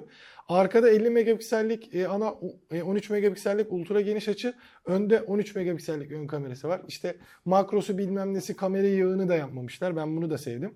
8 Gen 2 var. Tam bir amiral gemisi. 16 GB'a kadar RAM, 512 GB'a kadar da depolama seçeneği var. 4300 mAh'i 30 Watt şarj ediyor. Kablosuz şarj desteği var. Ve stereo hoparlörü de var. İşte ekranda DCI-P3 renk gamut desteği, Delta 1 renk doğruluğu falan gibi böyle özel de çalışılmış şeyleri var. Kulaklık girişi de var. En azından şeyi de destekliyor. Ve baktığımızda siyah, beyaz, kırmızı, yeşil, mavi gibi. Ben de kırmızısını çok sevdim. Farklı renk seçeneğiyle beraber girip Avrupa'da €800, Amerika'da da $600'dan başlayan fiyatla satılacak. Satılacak mı? Satılmaya başlandı mı? Şu anda galiba şey hani yakında satılacak durum var. Ön siparişe başlayacak. Yani Avrupa fiyatı için aynı şeyi söyleyeyim ama Amerika fiyatı olan $600 Amerika için çok güzel bir rakam. Bence de. Yani ki aslında €800 da hani baktığımızda amiral gemilerinin başlangıç seviyesi orada 800'ler. Hani şey değil, ucuz olanları değil. Ama işte şimdi bu euro dolar paritesinin tersine çalışması filan gibi hikayeler var ya. Yani artık Amerikalı Avrupa'ya geldiği zaman kendini eskisi gibi zengin hissetmiyor, fakir hissediyor. Evet. Çünkü euro daha değerli bir para birimi haline geldi. Ve biz Avrupa'da da, biz dediğim büyük, biz değil senle ben, sektör Avrupa'da da telefon satışlarının bir küçülmesini, ama çok büyük olmayan bir küçülmeyi bekliyor filan ya. Zaten farklı, o yüzden artı, evet. €800 Avrupa için, yani şöyle düşünüyorum şeyde. €800 verecek olan adam zaten Samsung Galaxy seviyesinden bilmem ne filan bir şeyler alacaktır. Bir 13 değil de 12, 14 değil de 13 iPhone, yani bir önceki iPhone alacaktır filan. O yüzden Avrupa için biraz zor bir fiyat, ama Amerika için $600 çok iyi bir fiyat. Kesinlikle. Yani o fiyata bu kadar özelliği sunabiliyor olmak, işte sunduğu özel, mesela şey yapmışlar işte yan tarafta parmak izi okuyuculu güç tuşu var. Ama ona ekstra bir özellik getirmişler. İşte sen yukarı aşağı kaydırarak ileri geri sarma yapabiliyorsun. Scroll hareketini yandan yapabiliyorsun. Bu büyük telefon için mantıklı, ama zaten tek elle tutulabilen bir telefonda da böyle bir şey yapmaları güzel. 6 yönlü gimbal sabitlemesi var ana kamera için. Orada da çok iyi bir şekilde OIS'le çalıştırıyor. Yani genel toplamda böyle gerçekten şahane bir telefon ortaya koymuşlar ve bunu tek elle kullanabilir formda kompakt cihaz arayanlar için mükemmel bir şey olmuş. Şey de düşünülebilir tabii ki, artık işte uygulamalar, sektör o büyük ekrana göre şey yaptı. Yani sen küçük ekranlı telefon aldığında içeriği de normalde uzun ekranlara göre hazırlanmış içerikleri düzgünce göremeyeceksin belki de. Ama genel toplamda ben çok çok sevdim gerçekten. Asus'a da helal olsun diyelim. Keşke diyorum işte hani en azından az miktarda bile olsa Türkiye'de çıksa da zaten telefonla uğraşmıyor. İşte orada şöyle bir şey var. Biz Asus Türkiye'den çıktığı zaman Asus Türkiye'nin mi kararıydı bu? Yani Zenfone'u Türkiye'de satmamak. Ya da Tayvan'ın mıydı? Onu bilmiyorduk. Merkezin mi kararıydı? Onu bilmiyorduk, ama şu an geldiğimiz noktada şunu anlıyoruz ki bu sanki merkezin kararıydı Aydoğan. Çünkü Asus'un cep telefonu bölümü zaman içinde birçok ülkeden çıktı. Bazı yerlerde kaldı. Sonra bu oyun telefonlarını sadece uzak doğuda çıkarttı. Amerika'da satışa sunmadı. Amerika'da sadece Amazon üstünden filan satmayı denediler. Yine uzak doğudan postalayarak satmayı filan denediler. O yüzden yine sanki artık bu şey gibi geliyor bana. Sony'nin cep telefonlarının Türkiye'de olmama kararı gibi bir şey. Ve geriye dönülebilir bir şey de değil gibime geliyor artık bu saatten sonra. Yani bana da öyle geliyor zaten. Tabii ki. Asus'un telefonu gerçekten Asus mu? Asus ya. Asus'un telefonu evet. Gerçekten Asus'un telefonu. Şeydi ama şöyle de bir durum var. Zenfone Asus'un telefon şeyi. Hem o Zen'i kullandığı ayrıca için. Bir de şey var. Asus'un bir de ROG telefonları aynen. var. Onlar da oyun telefonları. Şöyle bir durum oluyor işte gelmese de hani almayı düşünenler vardır diye konuşmayı planlıyordum bunu. Ama şu an yoktur herhalde 20 bin liradan sonra kimse artık yurt dışından telefon falan getirmez yani, zaten. Yani yapacak bir şey yok. Hani yakında tabii ki bu işte iPhone 14 Pro Max'ler, S23 Ultra'ların 1 TB'lik versiyonları aşar da. Bunu yayının başında söyleyecektim ama söylemek istemedim Aydoğan. Şimdi yayının burasını da söyleyeyim artık. Buraya kadar izleyenler zaten bizim standart izleyicimizdir. Ben bir C55 ne kadar önemli diye bir video çektim ya. Şimdi bu C55'in çok iyi telefon olmasından kaynaklanmıyor. C55'in ülkenin ekonomik ortalamasına hitap etmesinden kaynaklanıyor. Bakın bu 20 bin lira kararından sonra C55'ten başka alacak bir şey kalmıyor piyasada. Yani o segment telefona mahkum ediliyor Türk halkı. Kesinlikle. Şimdi ben eminim o telefona bile şöyle düşünenler vardır. Ya ben 6100 liraya C55 alacağım ama Gürcistan'dan işte atıyorum Poco bilmem ne getiririm. Gerekiyorsa kaydettiririm. Yine aynı paraya daha iyisini kullanırım. İşte kaydettirmek, maydettirmek falan bunun hepsini hayatınızdan çıkartmanız isteniyor. Yani sizin tıpkı Rus'un, Alman'ın kendi ülkesine sokmadığı hormonlu domatesi yemek zorunda bırakıldığınız gibi. Öyle mi? Değil mi? Antibiyotiklerle büyütülmüş tavukları, kırmızı et alacak paranız olmadığı için antibiyotiklerle büyütülmüş tavukları yemek zorunda bırakıldığınız gibi bu ülkede hamsinin bile fiyatı bilmem kaç lira olduğu için balık yiyemediğiniz için o hormonlu tavuğu yemek zorunda bırakıldığınız gibi işte C55 formundaki telefonları satın almak zorunda bırakılıyorsunuz Aydoğan. Yani sen de ben de bunda bırakılıyoruz. Evet. Şimdi bak şöyle bir şey var. Fırına gidiyorsun. İyi bir semtteki iyi bir fırına gittiğini düşün. Ekmek kaç lira biliyor musun? Bir ekmek.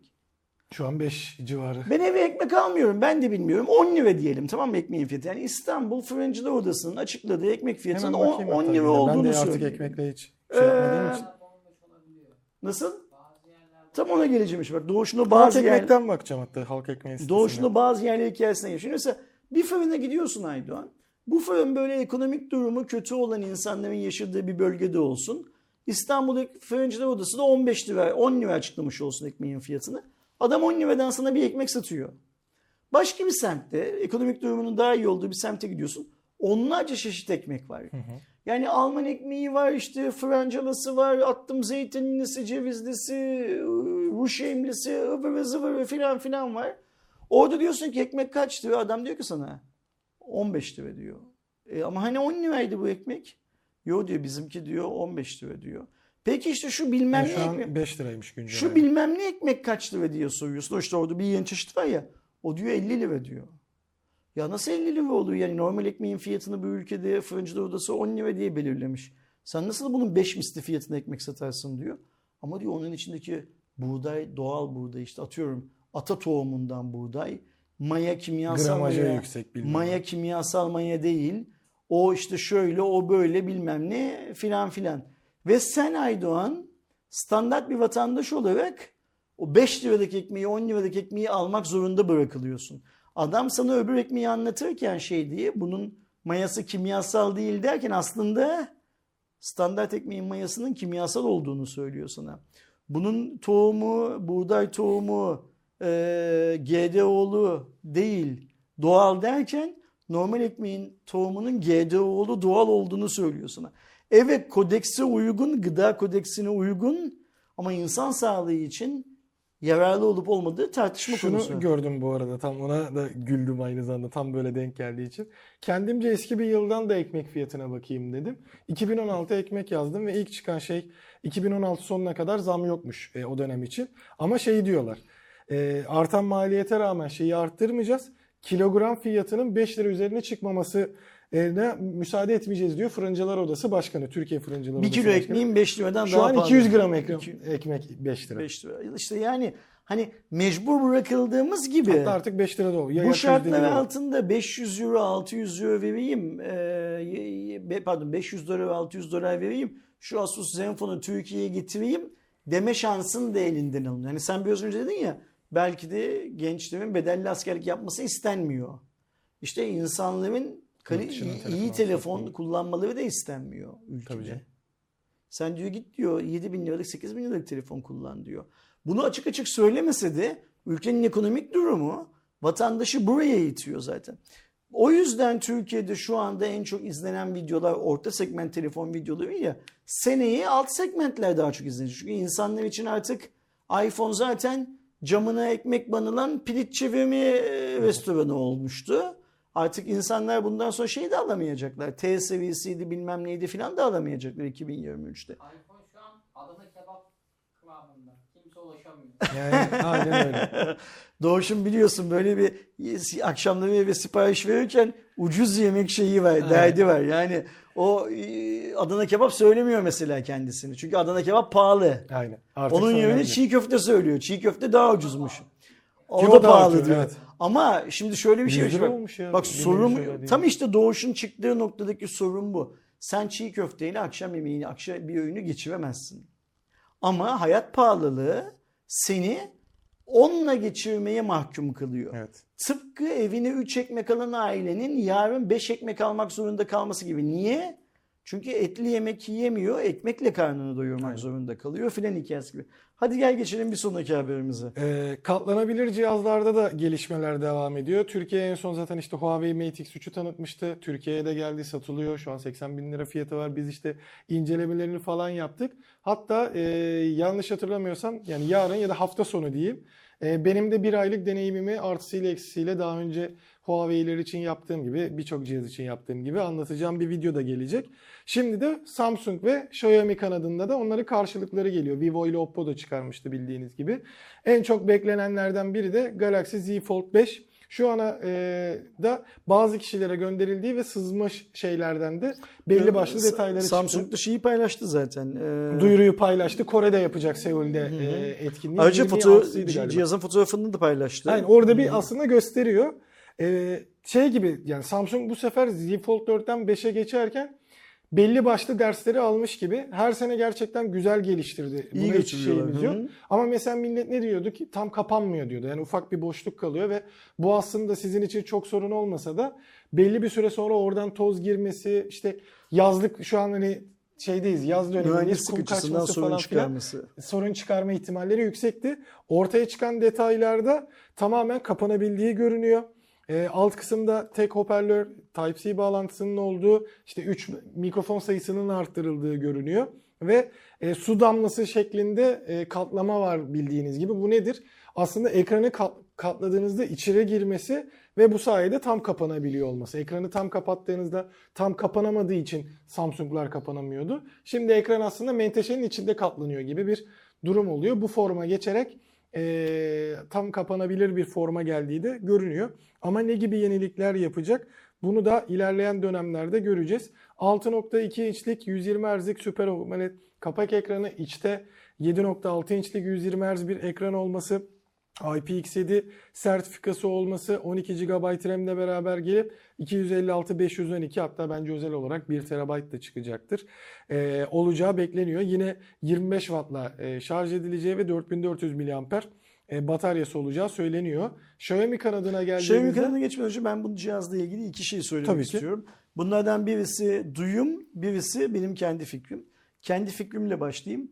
Biz Samsung'u ilk kez herhangi bir cep telefonunun dünya lansmanını Kore'de kendi ana vatanında yapar görüyoruz. Evet, genelde Amerika'da. Genellikle aynen öyle. Hatta bazı orta segment cihazları için işte Jakarta'da bilmem ne filan filan gibi lansmanlar yaptığına da geçmişti. Şahit olduk. Ama hiç cep telefonu için Kore'de, Seul'de lansman yaptığını görmedik. Ha, ben de onu soracaktım sana. Hiç Kore'de bir lansman yapıp hiç hatırlamıyorum. Yani S2'den bugüne kadar Samsung'un S seviyesindeki hiçbir telefonu için Kore'de lansman, dünya lansmanı, Kore lansmanını tabii ki mutlaka yapıyordu. Sonuçta orası adamların evleri yani, memleketli ve orada her şey Samsung oluyor, zaten. Aynen.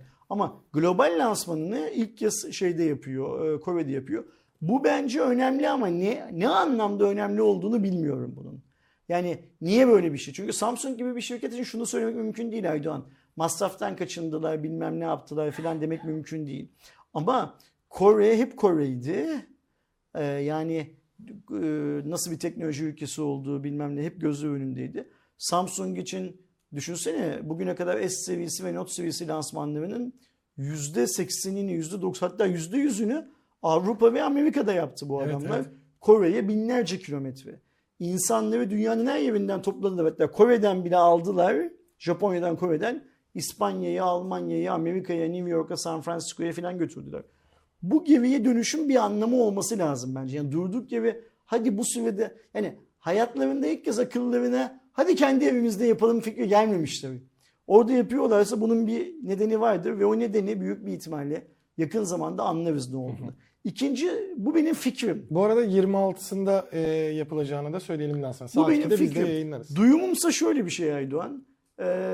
Samsung Türkiye yöneticileri geride bıraktığımız bir ay boyunca özellikle bayramdan önceki 2-3 hafta boyunca tek başına bu cihaza hazırlanmışlar. Ve hani bu bayi toplantısı adı altında galiba Antalya'da mı bir yerde bir toplantı yapılmış.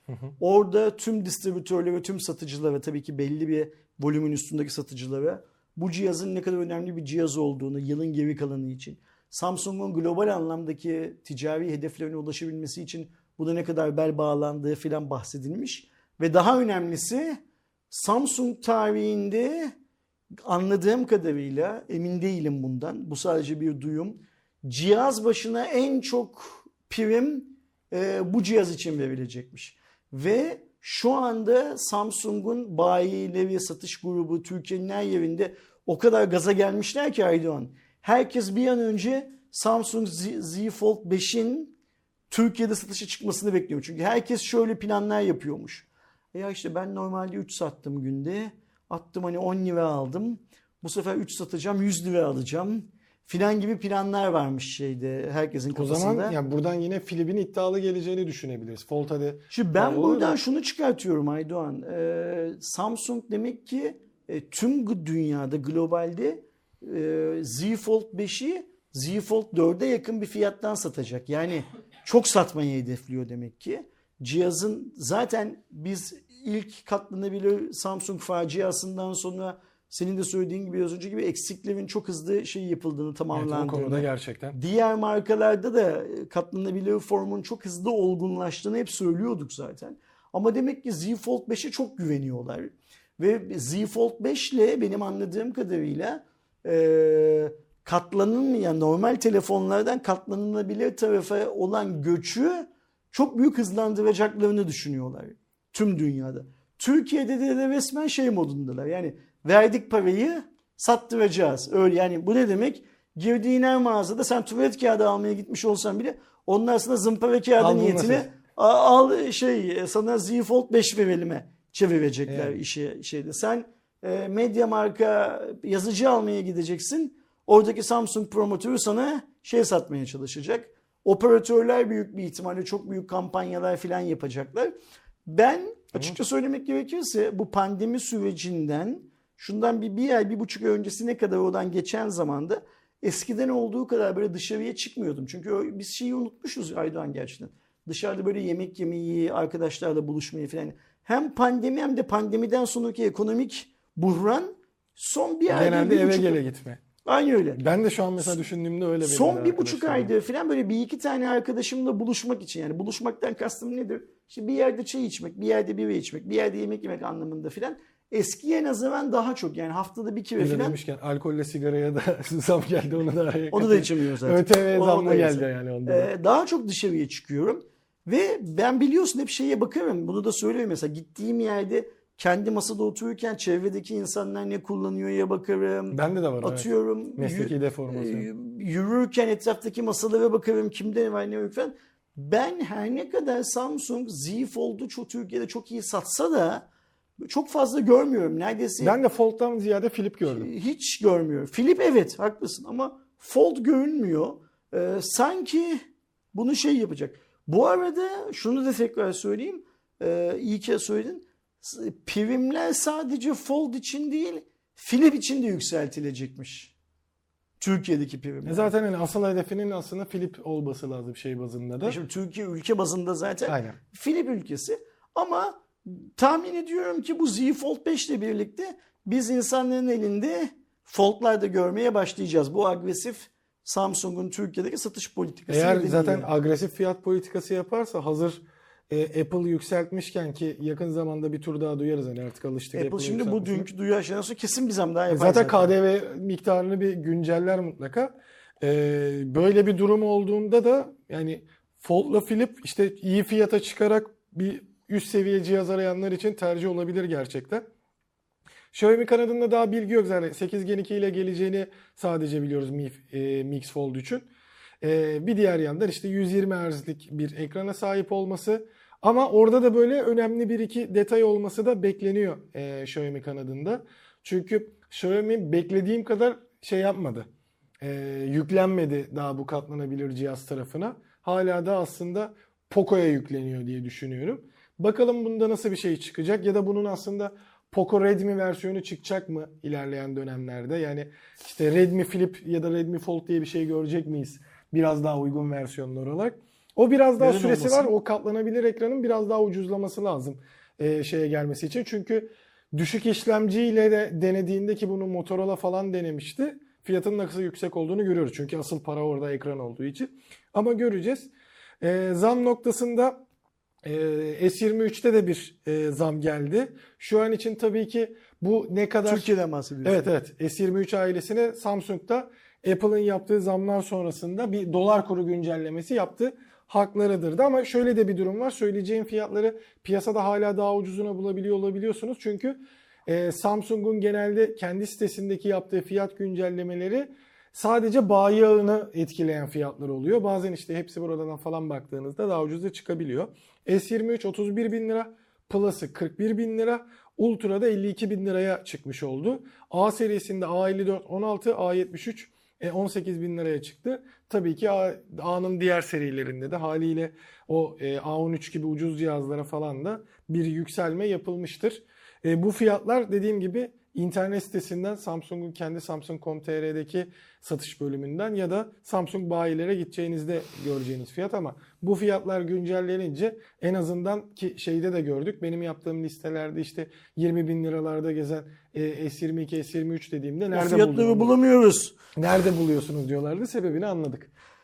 Yani şimdi Samsung zam yaptı diye Samsung'a kızmak gibi bir şartımız yok ya şeyimiz de yok adını sen söyle gücümüz de yok takatimiz yok ayrıca haklı da olmayız. Yani bu ülkede zamlanmayan ne var şu anda? Dönüp bakacak olursan asgari ücret bile zamlandı hani. Yani. Bu böyle biraz şey. Ya hiçbir şey olmasa vergi zammı yapacak. Tavuk mu yumurtada yumurta mı tavuktan çıktı hikayesi zamlanacak tabii ki. Sen şimdi bir sonraki habere gel ki benim şu duyumumu niçin bir önceki haberin içine soktuğumu arkadaşlarla bir anlatayım. Bugün direkt çıkan bir habere göre de Samsung yaptığı işte ikinci çeyrek raporuna göre Kore'deki şeylere %96 oranında kar düşüşü var. Kardan zarar var yani. Daha az kar. Evet. Ki hani işte birazdan zaten şeyleri de söyleyeceğim de hani yarı yarıya bir düşüş demek aslında bu. Ki baktığımızda Nisan-Haziran karı 600 milyar wonmuş. Tahmin etmesine rağmen bir yıl önce de toplamda 14,1 trilyon won gibi bir düşüş var. Yani trilyon won. Hadi onu çevirdiğimizde işte Kore wonu da Türk lirası gibi düşük değerde dolara falan çevirdiğimizde yazık şey oluyor ama. Yazık onların da mı ekonomisi kötü? Ciddi oranda bir ya %22,3 düşüşle geçtiğimiz yıl 77,2 trilyon won yapan satış 60 trilyon won'a gerilemiş ve net kar sonucu şu an için net belli olmasa da yani sen geçen sene sattığında çok daha az satmışsın. Kar oranı ya da ürünlerdeki kar oranların ciddi oranda düşmüş adetsel olarak çok satsan da ki yani şunu söylemek lazım. Samsung'un Türkiye'de aslında... de aslında bu fiyatlandırmada hani millet diyor ya Samsung o fiyata nasıl yapıyor Apple bu kadar arttırırken adamlar kendi karından kısıyor. Şimdi işte. Tam ona geleceğiz işte. Samsung iki opsiyon var. Ya çok az satmış ya da eşit sayıda satmış ama karlılığı çok azalmış cihazlarında. Q2 ilk 6 ayın sonuçlarına bakarak Kore'deki genel müdürlüğün Samsung merkezin tüm dünyadaki satışlarına bakarak. Şimdi Samsung sadece Türkiye'de çok iyi fiyat yapmıyor. Dünyanın her yerinde çok iyi fiyat yapıyor. Çünkü Samsung'un şöyle bir derdi var Aydoğan. Apple'la artık zaten rekabet edemiyor. Apple'la rekabet edememesinin Apple'la rekabeti bıraktı da aynı zamanda. Yani Note'u çıkarttığı günden beri Apple'la rekabeti filan bıraktı. Bu S serisinin üst segment pahalı cihazlarını da dünyada kimse almıyor zaten. Onların hepsi artık bence satıyorsa da işte 1-2 şov amaçlı şey yapıyor. Samsung orta segment cihaz. A serisi cihazlarla işi döndürmeye çalışıyor. Döndürmeye çalıştığı iş ne? Samsung işten çıkamaz. Çünkü Samsung işten çıktığı zaman Samsung'un yarı iletken fabrikası, Samsung'un ekran üreten fabrikası, Samsung'un RAM üreten fabrikası, Samsung'un pil üreten fabrikası, yani Samsung'un kasayı üreten fabrikası. Bu fabrikaların hepsi işsiz kalırlar. O yüzden Samsung cep telefonu işinden çıkamıyor. Hatta belki çıkmak istiyor bile olabilir. Bilmiyoruz ama çıkamıyor. Çünkü çıktığı anda holdingin üretim gücü azalıyor. Böyle düşünmek lazım. Fakat telefon satamayınca da bu güç azalıyor. Şimdi bu gücün azalmaması için telefon satması lazım adetsel olarak. Ne yapıyor? Ucuza satıyor. Ucuza satınca ne oluyor? Karlılık düşüyor. Şimdi bunu bu sabah Exynos'u bekletti. Bunu bu sabah bizim Kemalettin paylaşmış. Kemalettin şey diye paylaşmış. Nokia'da diyor batmadan önce bu süreçlerden geçti gibisinden bir şey yazmış. Sen onun ekran görüntüsünü de tabii burada ki kullan Kemo'nun paylaşımında. Şimdi Samsung batar batmaz ayrı mevzu. Şimdi Nokia'nın batması çok kolay. Nokia bir ters rüzgar aldı ve gemi devrildi Aydoğan. Samsung 10 yıldır sağdan soldan ters rüzgar oluyor. Yani ters rüzgardan kastım bak nedir? Exynos'un başarısızlığı bir ters rüzgarı. Çinlilerin yükselişi ters rüzgarı. S8'de yakalanılan mükemmellik noktasının bozulması. Notla bozulması.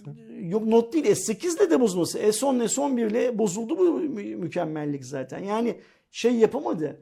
O hani ulaştığı zirvedeki cihazları üretmeye devam edemedi Samsung zaten. Bunların hepsi ters rüzgar.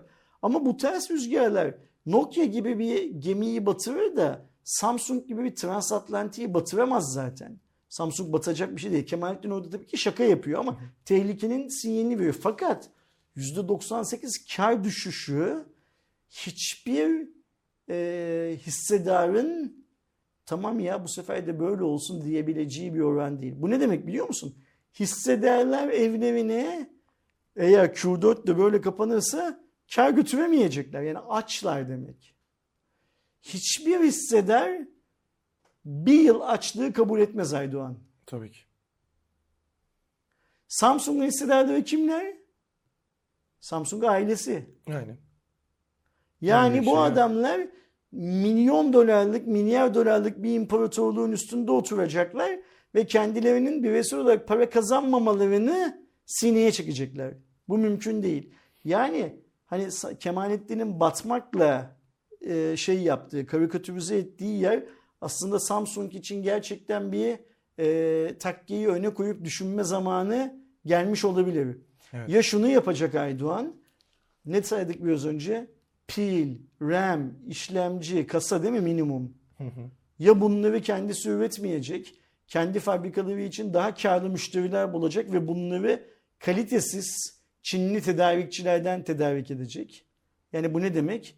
A segmentinin kalitesi biraz daha düşecek demek. Ya da Samsung bir şey uydurmak zorunda.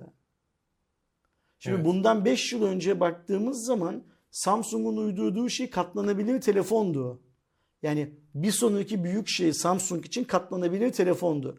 Ama Samsung katlanabilir telefonu sadece Samsung katlanabilir telefon değil. Katlanabilir telefon tanımına o kadar büyük bir darbe vurdu ki o ilk çıkarttığı saçma sapan kusurlu hatalı ürünle Şimdi kendisi bile toplayamıyor o pazarı. Ve bence artık Samsung için katlanabilir telefon bir sonraki büyük şey değil. Samsung şu anda katlanabilir telefon tarafında yaptığı yatırımı çıkartmaya çalışıyor Aydan. Unutma, büyük şirketlerin hiçbirisi, bunun teknoloji şirketi olması şart değil. Sabun üreten şirket için de bu geçerlidir. Otomobil üreten şirket için de geçerlidir. Ar-Ge'ye yaptığı yatırımı mutlaka satıştan çıkarmak zorunda. Ar-Ge'ye yaptığı yatırımı satıştan çıkartamadıkça yeni ürün, yeni inovasyon arayışına girmez. Kesinlikle. Çünkü bu şirketlerin hepsi kapitalist şirketlerdir. İmamı hayrına çalışmazlar. Önce para kazanmak için doğru çalışıyorlar. O yüzden Samsung'un biz yeni büyük şeyinin ne olduğunu şu anda bilmiyoruz cep telefonu tarafında. Ve bazen bu yeni büyük şeyler yeni bir ürün olarak değil, şirket felsefesinin tamamen değişmesi tabii olarak karşımıza çıkarlar. O da çok oldu. Bakalım ne olacak? Yani Samsung şunu diyecek mi? Ben S seviyesinden de vazgeçiyorum. Diyebilir. S seviyesinde 3 farklı modeli. S yok artık, Fold vardı. Yok S'de 3 farklı. Şimdi 3 tane S çıkartıyor değil mi? S'i çıkartıyor. Plus'ı çıkartıyor. Ultra'yı çıkartıyor. Ultra'nın özelliğine kalemli olması değil mi? Evet. Bir de en güçlü kameraya sahip olması. Ultra'dan da vazgeçiyorum diyebilir mi? Mega çıkartıyormuş değil mi? Başka bir başlık aldı. Ne? Böyle bir şeye yeltenir mi? Bilmiyoruz ne olduğunu. Ya da A seviyesiyle götüremediği işi yeni bir seviyeyle, yani atıyor, şunu söylemeye çalışıyorum. Poco'ya, Realme'ye rakip bir seviye oluşturur mu? Ve oradan para kazanmaya çalışıyorum. Öyle series gelecek işte, fan series diye. Şu fan edition'lar olmuyor. Edition'ı değil yani, işte seriye dökecek onu. Bak şimdi bu %98 değil mi? %96 kar düşüklüğünün nedenlerinden birisi de fan edition zaten. İnsanlar S seviyesi almayıp fan edition aldıkları için bu zararla veriliyor. Ayrıca şöyle bir gerçek var. Şimdi bunları paylaşmıyorlar çok fazla ama S seviyesinin teknik servise dönüş oranıyla FE'lerin teknik servisi dönüş oranları arasında Türkiye'de bile çok büyük farklar sonuçta var. Sonuçta malzeme kalitesi şimdi de var. Konuşturmasınlar beni burada. Yani ispat edemeyeceğim şeyleri, duyduğum ama masanın üstüne koyamayacağım şeyleri söylemesinler. Fakat şöyle bir şey var. Ben biliyorum ki bu yayını birçok Samsung çalışanı, Samsung çalışanından kastım genel müdürlük değil, teknik servis çalışanı arkadaşımız da izliyor. Hı hı. Onların arasında beni takip eden de çok fazla insan var. Yazsınlar yorumlara bu söylediğimi. Mesela şey desin bir tanesi.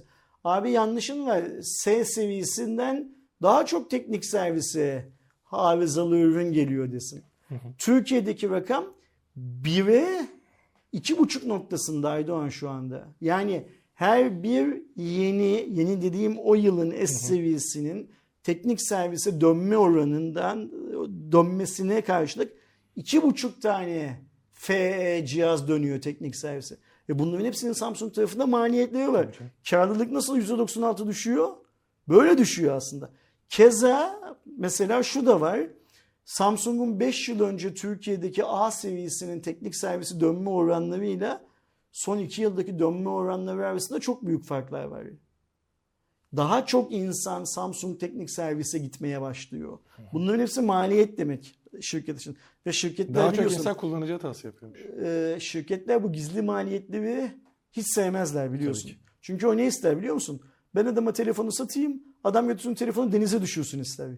Ya da yenilesin sadece. İşte yani kaybetsin, kendi sorunu olsun. Aynen. Benim sorunum olmasın ister aynen şirketler bunu. Tabii ki. Benim sorunum oldukça işin şeyi değişiyor. Bakalım Samsung'dan o yüzden bu yılın sonlarına doğru farklı bir şeyler duymamız lazım. Ve ben Eylül gibi Samsung'un bir yeni yumurtayla karşımıza çıkabileceğini düşünüyorum.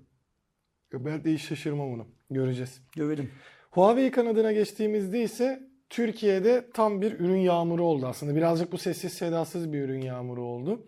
Çünkü geçtiğimiz günde paylaştık zaten. Nova 11 ailesi Türkiye'de satışa çıkmaya başladı. 4 farklı modelle satışa çıkıyor. Nova 11 var 22.000 lira. Nova 11 Pro var 25.000 lira. Yeni kutu açılışını yayınladık. Nova 11i var 12.000 lira. Nova Y91 var 13.000 lira. Bunun yanı sıra tabletler yenilendi. 2 tane tablet Türkiye piyasasına girdi. MatePad Air var 13.000 lira. MatePad 11.5 var ya da MatePad 2023 olarak bildiğimiz cihaz var 9.000 lira. Laptoplar da yenilendi. MateBook X Pro var. Bayramda zaten incelemesini çıkmıştık. 52.000 lira şu an fiyatı var. 16S var. 41.000 lira. Bu fiyatlar pazartesi gününe kadar. Pazartesi günü KDV değişecek. Ha, evet tabii ki. Bunlar KDV ondan şey olmayanlar. Videonun altı nerede o fiyata filan diye soranlar da uyarını yap. D16 37.000, D14 23.000 liraya satılıyor. D14 nasıl bu kadar şey, daha doğrusu fiyatlara baktığınızda bazıları yüksek gelirse şeylerin özelliklerine de bakın. Örneğin 16S'te direkt şey de var. Ne derler ona? i9 işlemci var. Daha iyi bir işlemciyle geliyor. Bir de çok güzel paket de yapmışlar. İşte çanta, kulaklık, hani ürüne göre değişken Huawei'nin online mağazasında şeyleri de olduğunu söyleyelim. Valla bir anda böyle yani bütün ürünleri şey yaptı. Yakın zamanda Watch 4'leri gördük falan filan derken bayağı da bir ürün çıkmış oldu. Ben burada şeyi de görüyorum Nova'ların fiyatında. Yani orta seviye artık 20.000 üzerine dayandı. Aynen öyle. Ne yazık ki öyle. Ve bu tek kalmayacak. Yani zaten biz şu anda Poco F5 Pro'ların filan da bir anda çıkış fiyatlarının tabii üstüne 4.000 lira 5.000 lira zam yediklerini şahit. Bugün herhangi bir telefonuna bakın, almayı düşündüğünüz ya da aldığınız fiyatın farkını anlarsınız zaten. Hepsinde artmış yani. Hayat pahalılığından tekrar bahsetmeden Aydoğan, senin bir sonraki haberine geçelim. Şimdi TOG haberi, öyle mi? TOG'la alakalı bazı gelişmeler var. Birincisi... Nerede bu TOG? Hangi TOG bu? Şimdi ondan bahsedeceğim zaten. Şöyle bir durum oldu. İlk TOG'a da bir zam geldi. Tamam. Hani onların da sonuçta işte Qualcomm işlemci kullanıyorlar falan filan. Ama öyle baktığımızda... Qualcomm işlemci kullanıyorlar. Evet. Yani orada bir ortaklığı onlar da var. 953 bin lira olan V1 standart menzil 1 milyon 200'e. V2 standart menzil 1 milyon 55 binden 1 milyon 307 bine. Uzun menzillisi 1 milyon 215 binden 1,5 milyonun 1 milyon 537 bine çıktı. Yani artık şu an bir TOG almak isterseniz fiyatlar bunlar. Ama zaten almak isterseniz 2024'ten önce alamıyorsunuz. Ama ben zaten siparişi vermiştim ya, bekliyorum dediğinizde de bu arada anladığım kadarıyla şu andan itibaren, yani Temmuz ayından itibaren teslim edilecek TOG'larda da bu şey olacak. Eğer parasının tamamını ödeme zamanınız gelmemişse, nasıl işleniyor içeride bilmiyorum. Bir şey soracağım, bu V1, V2'ler Türkiye'de şu anda halihazırda aktif satılan modeller mi? Evet, bunlar sadece satılanlar. Daha 4 çekerler çıkmadı. Ama piyasada var ya 4 çeker, o yüzden sonra. Ha, o sadece şeyde var. Devlet erkanında. Bir de hatta mesela şey, Türkmenistan'a mı teslim ettiler? Bayağı özel böyle kromajlı beyaz bir renk teslim edildi. Ama şöyle de bir durum vardı. Benim de merak ettiğim şeylerden biriydi. Aslında Otomotiv Distribütörleri Derneği var, ODD'de. Türkiye'de otomobil satan herkesin dahil olduğu bir dernek. Bunlar da aylık olarak zaten işte her ayın böyle ortasına, daha doğrusu ilk haftasında şey haberleri görürsünüz. Şu kadar araç satıldı. Bir önceki ayla ilgili. Evet. Şu şey oldu diye. Bu ODD'den çıkan verilerdir. Çünkü her marka oraya sayıları bildirmek zorundadır. Tamam. Şöyle bir gariplik oldu. Haziran verileri açıklandı Temmuz'a girer girmez. TOG'un verisi yok. ODD'ye millet sorduğunda otomotiv gazetecileri şey demiş, hani TOG şu anda veriyi bize vermedi ama yakın zamanda açıklayacakmış. Benim de anlamadığım şeylerden biri, zaten satış yaptığını, kaç tane sattığını biliyorsun, niye veremiyorsun diye oldu. Sebebini bilmediğim bir şekilde şöyle bir durum oldu. Açıklandı, o da 800 küsür. Sonradan bildirdi. Yani evet. Dernek bu üreticilere ve satıcılara diyor ki kaç tane sattığınız bize bildirin diyor. Hepsi bildiriyor. TOG bildirmiyor. TOG evet. Bildirmeyince de dernek TOG'dan biri gelmedi diyor. Açıkladı. Ama sonra yani. TOG o bildiriyor rakamı. Aynen. Bu sabahta bence bunlar bir rakam bildirmeleri gerektiğinin farkında filan değillerdi. Böyle işleri bilmiyorlar ya zaten. Ya bence işte tescil işlemleri falan olsun da Haziran sayalım derdi gibi geldi bana. Yani ama sonra nereden bakarsan bak, beceriksizlik işte. Ha, zaten yani. Şöyle bir durum var bir diğer yandan. Zaten üretimle alakalı yine işte Emre Özpeynirci bazı aksaklıkların olduğu, bunun işte bazı söylentilere göre TOG'dan değil de Siro'dan, yani batarya kitlerinden kaynaklı olduğu falan filan söyleniyordu. Ama şöyle bir durum var. Şöyle bir söz vardı. Daha önce burada da konuşmuştuk. Hatta ben de hemen Twitter'dan yazdım. Tam söyleyeyim. Mayıs ve Haziran ayında kalitemizden ödün vermeden üretimimizi artıracağız. Yani ilk teslimatlar başladığında. Mayıs ayında 1000'in üzerinde araç teslim etmeyi planlıyoruz diyen bir CEO vardı Gürcan Bey. Ama şimdi geriye geç, bu CEO 2022'de aracı, ticari araç Türkiye'de göreceksiniz dedi. Aynen. Gördük mü? dakikada mı 3 tane üretecektik? Dedi. Ürettik mi? 2021'de göreceksiniz dedi. Gördük mü? Görmedik. 2022'nin Cumhuriyet Bayramı'nda ticari ürün ortaya çıkacak dedi. Çıktı mı? Çıkmadı. 2023'ün Mart'ında satacağız dedi. Sattı mı? Satamadı. İşte NFT'yi çıkartacağız dedi. İnsanlara NFT'yi satacağız dedi. Verebildi mi? Veremedi. NFT hikayesinden bir de binlerce mağdur yarattı. O insanlar hala TOG alma hayaliyle satın aldıkları AVAX'lar için zarardalar ve TOG'dan bu zararın karşılanmasını bekliyorlar hala. Nerede bu NFT projesini doğuran Gürcan Bey? O kadar insanın zararını nasıl karşılayacaklar? Bak hiç o konular konuşulmuyor. Hiç kimse de Gürcan Bey'e kalkıp ya sen ne diye bu millete hiç bilmediğin bir şeyi, kripto parayı, Türkiye Cumhuriyeti Devleti'nin resmi olarak bile kabul etmediği bir kripto parayı aldırdın, o satacağın NFT'yi satma işini de eline yüzüne bulaştırdın diyemiyor mesela. Ne kadar farklı bir şey değil mi? Ya zaten hani ayrıca şöyle bir şey var. Varank elini çekti bu işten. Şimdi Varank bakandı. Seçim şovu olarak TOG, hani TOG'la ekmek karşı karşıyaydı ya mecazi anlamda. Varank elini çekince, seçim bitince TOG da bitti ülkede. Biz bu TOG'u sadece bu seçimi iktidar partisinin kazandırsın, iktidar partisinin bu seçimi kazanması için garnitür olarak kullanılsın diye mi üretmeye başladık biz bu TOG'u sadece? Ya zaten bir de şöyle bir durum var, hani işte Mayıs ayında biz 1000 tane üretiriz kapasitemiz, hani tamam plandır, tam uyumaz da şimdi işte bugün mesela nazar boncuğuyla paylaşılan bir tweetleri var. T10X ile elektrikli SUV segmentinde pazar lideri olmuşlar. Elektrikli araçlar arasında işte %28,9'luk paya giderek hani en çok satılan C SUV, elektrikli C SUV olmuşlar da 808 adet satılmış Şubat'tan bu yana.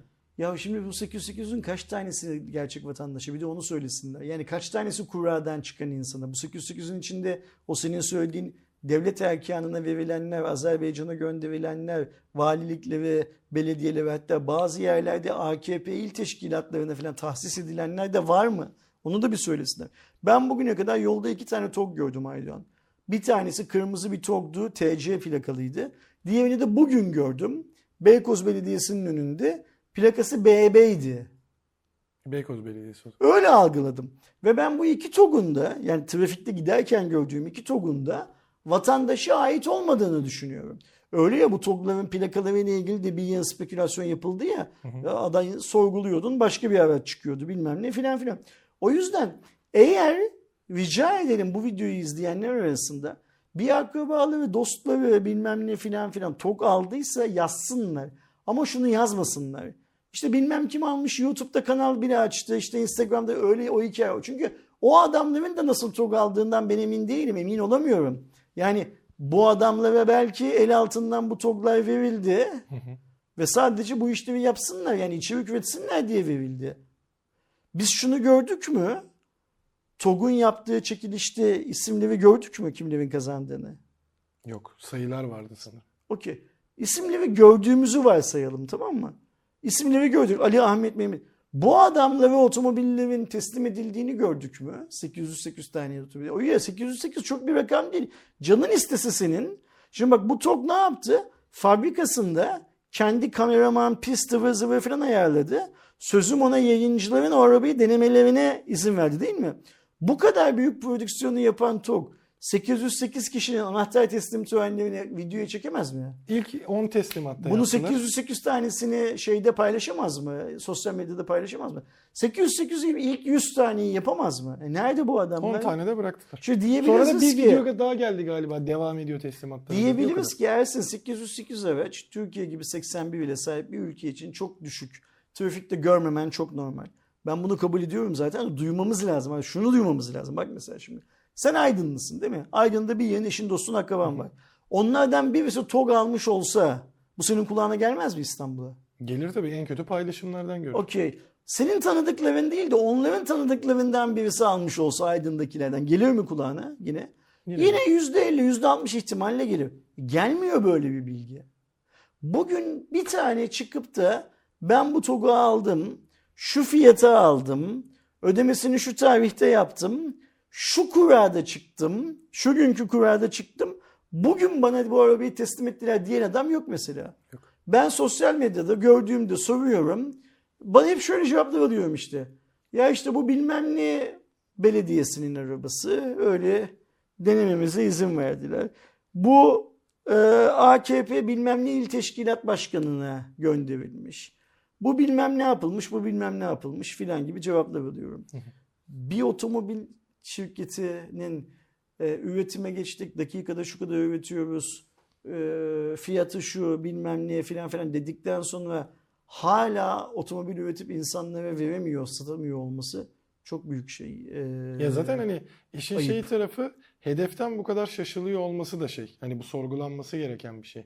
Sen o kadar işte yatırım yaptın, şov yaptın. Devletin şeyini beğenmiyorlardı. Şimdi TOG dediğimiz oluşumun için harcanan paranın en son Gürcan Bey'in, Emre Özbey'in yaptığı açıklamadan öğrendiğimiz kadarıyla büyük kısmı devlet yatırımıydı. Hı hı. Yani düşünsene, sen bir otomobil üretmek için yola çıkıyorsun ama tüm yatırım değerinin %50'den fazlası senin cebinden çıkmıyor. Devletin sana hibesi olarak gerçekleşiyor bu. Demek ki devlet yatırımı bu kadarını yapmaya yetiyordu Aydoğan. Bu adamlar, yani bu Anadolu kaplanları ve 5 tane Anadolu kaplanı değil mi? Evet. Neydi onların içinde? Türksel, Vestel, başka kim vardı? Karsan değil. Karsan çıktı sonra. Aynen. Anadolu grubu, Anadolu Türksel, vardı. Vestel, Anadolu grubu başka? Vallahi şey Anadolu yani. Grubunun CEO'suna da adam fiyat açıkladı.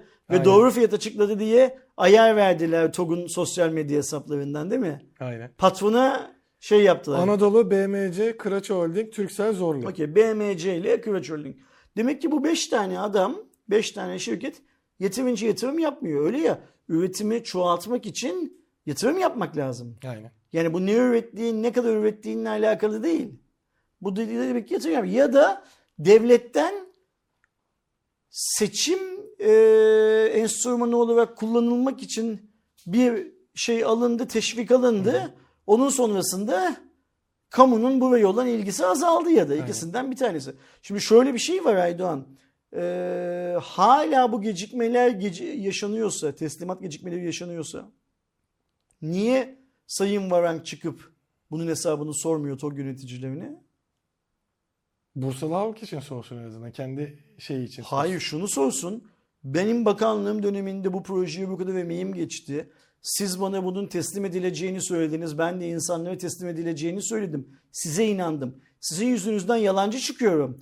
Bursa'da şimdi halk bana bunun hesabını soruyor. Niye bunu yaptınız desin mesela. Mesela şu. Ahlaklı olmak, politikacıyı bırak. Ahlaklı olmak. İşte ben sana gelsem desem ki Aydoğan, Doğuş Market'te yumurtayı 1 liradan satacaklarmış desem. Önümüzdeki hafta. Bugün parayı veriyorsun, 1 lira veriyorsun, haftaya Doğuş Market'si yumurtalarınızı 1 liradan size verecek desem. Sen de buna inanıp gidersen Doğuş Market'e şeyi versen, 1 lirayı versen. Doğuş da sana yumurtayı vermese zamanı geldiğinde. Bana şey demez misin? Ersin, sana inandık, parayı verdik, adamlar yumurtayı vermiyorlar demez. Burada benim hiç yükümlülüğüm yok. Yok, şey de var mesela. Mu? Senin normalde hani tam ne zaman geleceğini bilemiyorsun. Tahmini diyor, onu da bir ay ötelemişler zaten. Haziran, Temmuz olan teslimat süreleri Temmuz, Ağustos olmuş. Ve bir haliyle diğerleri de şey olacak da. Şöyle bir durum da oluyor. Şu anki zamları falan filan düşündüğümüzde sen Mart'tan Haziran, Temmuz'a kadar süreçte işte 1000 tane verseyi de alacaksan şu an aldığında, cihazı aldığında, hatta arabada değil malum, MTV'sini de 2 kat vereceksin. Daha erken olsaydı daha erken verecektin. KDV'si yüksek olacak. Verdim bir kere yetkiyi. Bu yetkiden şikayet etmeyeceksin Aydoğan. Yani çok garip. Yani gerçekten şeyi anlamıyorum. Kimse bir şey anlamıyor. Ben sana bir şey söyleyeyim mi? Büyük bir ihtimalle bu 5 tane şirketin yöneticileri de herhangi bir şey bilmiyorlar. O TOG denilen şirketin başındaki yöneticiler de herhangi bir şey bilmiyorlar. Herkes şu an birbirine bakıyor. Çünkü niye? Kamunun eli projenin üstünden biraz çekildi. Kamu için proje bundan bir ay önce olduğu kadar önemli değil. Cebinde ekmek alacak parası olmayan insanları TOG hayaliyle bir süre oyaladılar. Şimdi insanlar ekmek derdine düştü. Hele pazartesi gününden sonra daha çok ekmek derdine düşecek insanlar. Kimsenin gözü tok falan görmeyecek. Bu arada Tesla satıyor değil mi? Orada da şu an hani şeyde en azından bir iki şey oldu. Sıkıntı oldu işte geçen hafta konuştuğumuz gibi ama o çok şey bu kadar büyük şeylerle olmadı. Çünkü sonuçta sen satın alıyorsun işte internet sitesinden. Sana bir tahmini teslimat tarihi diyor. Gecikme olma ihtimali olduğunda anında mesaj atıyor. En azından bildiriyorlar, bak böyle bir sıkıntı var, şey var diye. Ki o bildirilerle biz de geçen hafta konuşmuştuk. Geçen haftaydı sanırım, yanlış hatırlamıyorsam. Burada işte böyle. Bilemiyorum. Neyse. Game Pass kısmını geçen hafta konuşmuştuk. Zam geliyor. En azından yenilemenin vakti diyorduk. Beklenen zam geldi. Tamam. %168 bir zam. Vatana millete hayırlı olsun. Tüm zamların vatana millete hayırlı olması gerekiyor. Çünkü şöyle bir şey var. Bu zamlar sayesinde oluşacak olan vergilerle kasanın dolması gerekiyor. Biz çünkü kasayı bitirdik. Kasayı tükettik. Aynen. O kasayı doldurmamız gerekiyor. Nasıl dolduracaksın o kasayı? Gerekiyorsa böbreğini vereceksin. Kanını, iliğini vereceksin. O kasayı dolduracaksın. Biz tüketmedik de biz doldurmamız gerekiyor desek daha doğru değil mi? De çık meydanlara diyebiliyorsan de bakalım. Öyle bir deme hakkın var mı? Gerçi o da doğru. O hak senin elinden çok önce alındı. Yani. Kafana vura vura aldılar bu hakkı senin elinden. Böyle bir şey yok. Şimdi bak mesela biz eğer demokratik bir ülkede yaşıyor olsak bu sabah tüm muhalefet partileri hiçbir şey yapamıyor olsalar bile kendi il binalarının önünde bu zamları protesto ettiklerini o ilin halkına gösteriyorlar. Ya da sosyal medyadan filan böyle açıklama yaparlar. Sen bu sabah herhangi bir muhalefet figürünün, bak lider figürünün, yahu bunlar da halkı seven adamın yapacağı işler değil diye yazdığını gördün mü?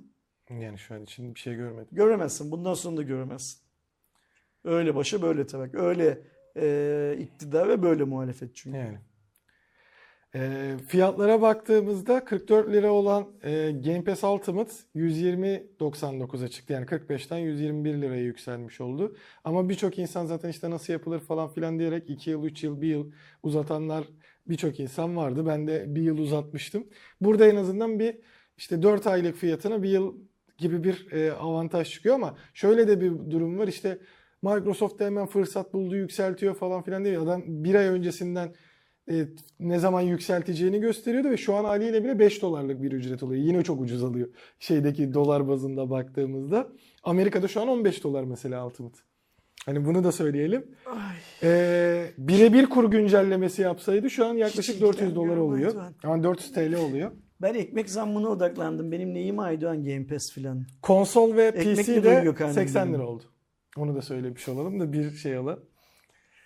Vallahi no, ama hala da işte en azından şeyi Microsoft'u tebrik etmek öyle istiyorum. Öyle bir noktaya getireceksin ki işi bilgisayarı olmayan da Xbox'ı olmayan da gitsin abone olsun diyeceksin sonunda. Bir gün alabilir diyerek. Microsoft'la affiliate'in falan mı var? Link mi paylaşacaksın? Link şurada mı diyeceksin? Keşke ben de daha yeni valla işte 500 küsür liraya bir yıllık uzattım. Hadi geç bir sonraki ama yoksa kalkacağım gideceğim hadi. Rütük kanadında da garip bir böyle ayar verme hikayesi oldu. Rütük ayar veriyor öyle mi? Aynen. Yani kamu kurumları vatandaşın hakkını, hukukunu korusunlar diye ortaya çıkan kurumlar bir yerlere birbirlerine ayar vermeye başlıyorlar. Yani özellikle işte dijital platformlar Netflix, Disney Plus, işte Blue TV, Game. Kafir onların hepsi. İçin bir böyle sınır belirledi aslında. Şöyle diyor, tam söyleyeyim. Aile kurumumuzu incitici, manevi ve kültürel değerlerimize saldıran, toplumsal sağlığı tehdit eden sapkın içerikler içeren, mizah programlarında dini değerlerimize hakaret eden, devletimiz, Sayın Cumhurbaşkanımız ve Cumhuriyetimizin banisi Mustafa Kemal Atatürk aleyhinde yapılan yayınlar kabul edilemez diyerek bir bildiri yayınlamış oldu. Bir örnek var mı mesela bu bildiri niye yayınlamış? Yani birçok insan şeyi yorumladı. Disney Plus'tan Atatürk dizisi geliyor. Atatürk'ü anlatan, Kurtuluş Savaşı'nı anlatan. Belgesel geliyor. Birazcık o gibi yani ama o belgeseli izlemişler ve rahatsız mı olmuşlar belgeselden? O belgeselde bu sayılan işte hani sapkın ilişkiler olduğunu, kültürel değerlerine Türkiye'nin saldırıldığını falan mı düşünmüşler? Bunlar bence normal televizyonlarda yayınlanan dizileri az izliyorlar. İşte hani eleştirisi oldu, bir iki böyle ceza aldı ama biz de işte geçtiğimiz dönemde bu tam bayram arasından önce şeyi izlemiştik. Kızılcık Şerbeti'ni izlemiştik. Balkondan atılan kadın var. İki farklı kitle ya olarak. Türkiye'de bu mafya dizisi pencereden. Neydi? A dizisilerinde filan yüzünden silah çekilmenin, işkence yapılmanın, adam kaçırmanın, adam öldürmenin, adam yaralamanın normal kabul edildiği senaryolar var. Bunlar ve küçük görmüyor değil mi? Onlar galiba işte onlar bizim kültürel değerlerimiz olduğu manevi için. Ve kültürel değerlerimize saldırmıyor. Toplumsal sağlığı tehdit etmiyor. Sapkın ilişkiler içermiyor. Çünkü mesela ben öyle dizilerin varlığından haberdarım ki aynı konakta yaşayan insanlar birbirlerinin karılarıyla kocalarıyla yatıp kalkıyorlar tabii. Bilmem ne filan değil mi? Onlar sapkın ilişki değil. Okey tamam. Ya işin içine eşcinsellik falan girdi mi? O sapkınlık direkt sapkınlık oluyor öyle mi? Yani buradan şu çıkıyor ortaya. Mesela bir dizimiz var. Netflix'te olsun. Hı hı. Saplayacağız ya şimdi Netflix'e. O yüzden Netflix'te olsun saplayalım. Bir tane eşcinsel çiftin hayatı anlatılıyor. Komedi dizisi olsun bu. Bu eşcinsel var çiftten ikisi de bütün işte dizi kaç bölüm olsun? 8 bölüm olsun. Her bölümü de 40 dakika olsun. 8 bölüm bu. Hatta bugüne kadar da 5 sezon yayınlanmış olsun. 5 sezon boyunca her sezon yayınlanan 8 dakikanın 8 bölümün 40 dakikasında asla birisine zarar vermemiş olsunlar. Asla yalan söylememiş olsunlar. Asla hırsızlık yapmamış. Asla adam kaçırmamış. Asla birisinin gayrimeşru bir ilişkiye girmemiş filan filan olsunlar. Ama o dizi sırf Netflix'te yayınlandığı için ve iki tane eşcinsel insanın hayatını bize gösterdiği için manevi ve kültürel değerlerimize saldırıyor. Toplumsal sağlığı tehdit ediyor. Sapkın ilişkiler içeriyor filan filan. Ama zaten şöyle de bir durum var şimdi. Haklılar baktığında çünkü hani işte kültürel değerlerimize biz hani diyoruz ya dizilerde neler gösteriyor. Bizim kültürel değerlerimizde işte daha yeni vardı. Elma şekeri diye paylaştı da Allah'tan şey oldu. Aile Bakanlığı müdahale etmiş oldu. 15 yaşındaki kız beni evlendiriyorlar diye Instagram'dan paylaşımlar yaptı. Oradaki konuşmaları falan söyledi. Bir anda ayyuka çıkınca hemen bakanlık müdahale edip kızı koruma altına alıp bu evlendireceği adama da şey... Dizide mi? Yok yok gerçek bu. Gerçek hayatta bu. Zaten birçoğumuzda da vardır hani kendi ailenizdeki şeylere bakın. Bir iki nesil geriye gidip bile bakabilirsiniz hani. Birçok insanın ailesinde 14-15 yaşında evlendirilen insan vardır. Ben Aydın'da kısa bir süre dil okulunda çalışırken 17 yaşında bir çocuk geldi kızını okula yazdırmak için dil şeyi için. Bizi çok küçükken bizi 14'ümüzde evlendirdiler falan diye anlattı. Hani bizim evet doğru kültürümüzde var bunlar ama şeylik yok. Doğru hani geylik, transseksüellik işte, falan filan yok. Benim anlattığım dizi bütün tarafından yasaklanmalı değil mi? Hı-hı. Ama diğerleri varsa... aynı evde, aynı konakta yaşayan, birbirlerinin iki kardeşin eşlerine birbirlerinin sulanması, kapı arkasında birbirini sıkıştırması, onun öbürünün çocuğunun hayatı kaysın diye bir şeyler yapması değil mi? Bunlar yanlış anlatmıyorum için. Değil mi? Doğru. İşte yönetilen bir şirkette başa geçmek için taht oyunlarının arkadan çevrilmesi, yani türlü nankörlüğün ve aşağılık hareketlerin yapılması filan filan. Bunların hepsi ise bizim manevi ve kültürel değerlerimize saldıran şeyler değiller. Toplumsal sağlığımızı tehdit etmiyorlar. Aynı zamanda sapkın ilişki falan da içermiyorlar yani. Bu hikayeler. İşte okay, dediğim gibi anladığım bunu kadarıyla... böyle anlamam iyi oldu. Şimdi artık bundan sonra Netflix izlerken daha net şey yapacağım. Ha diyeceğim bu böyle, bu böyle.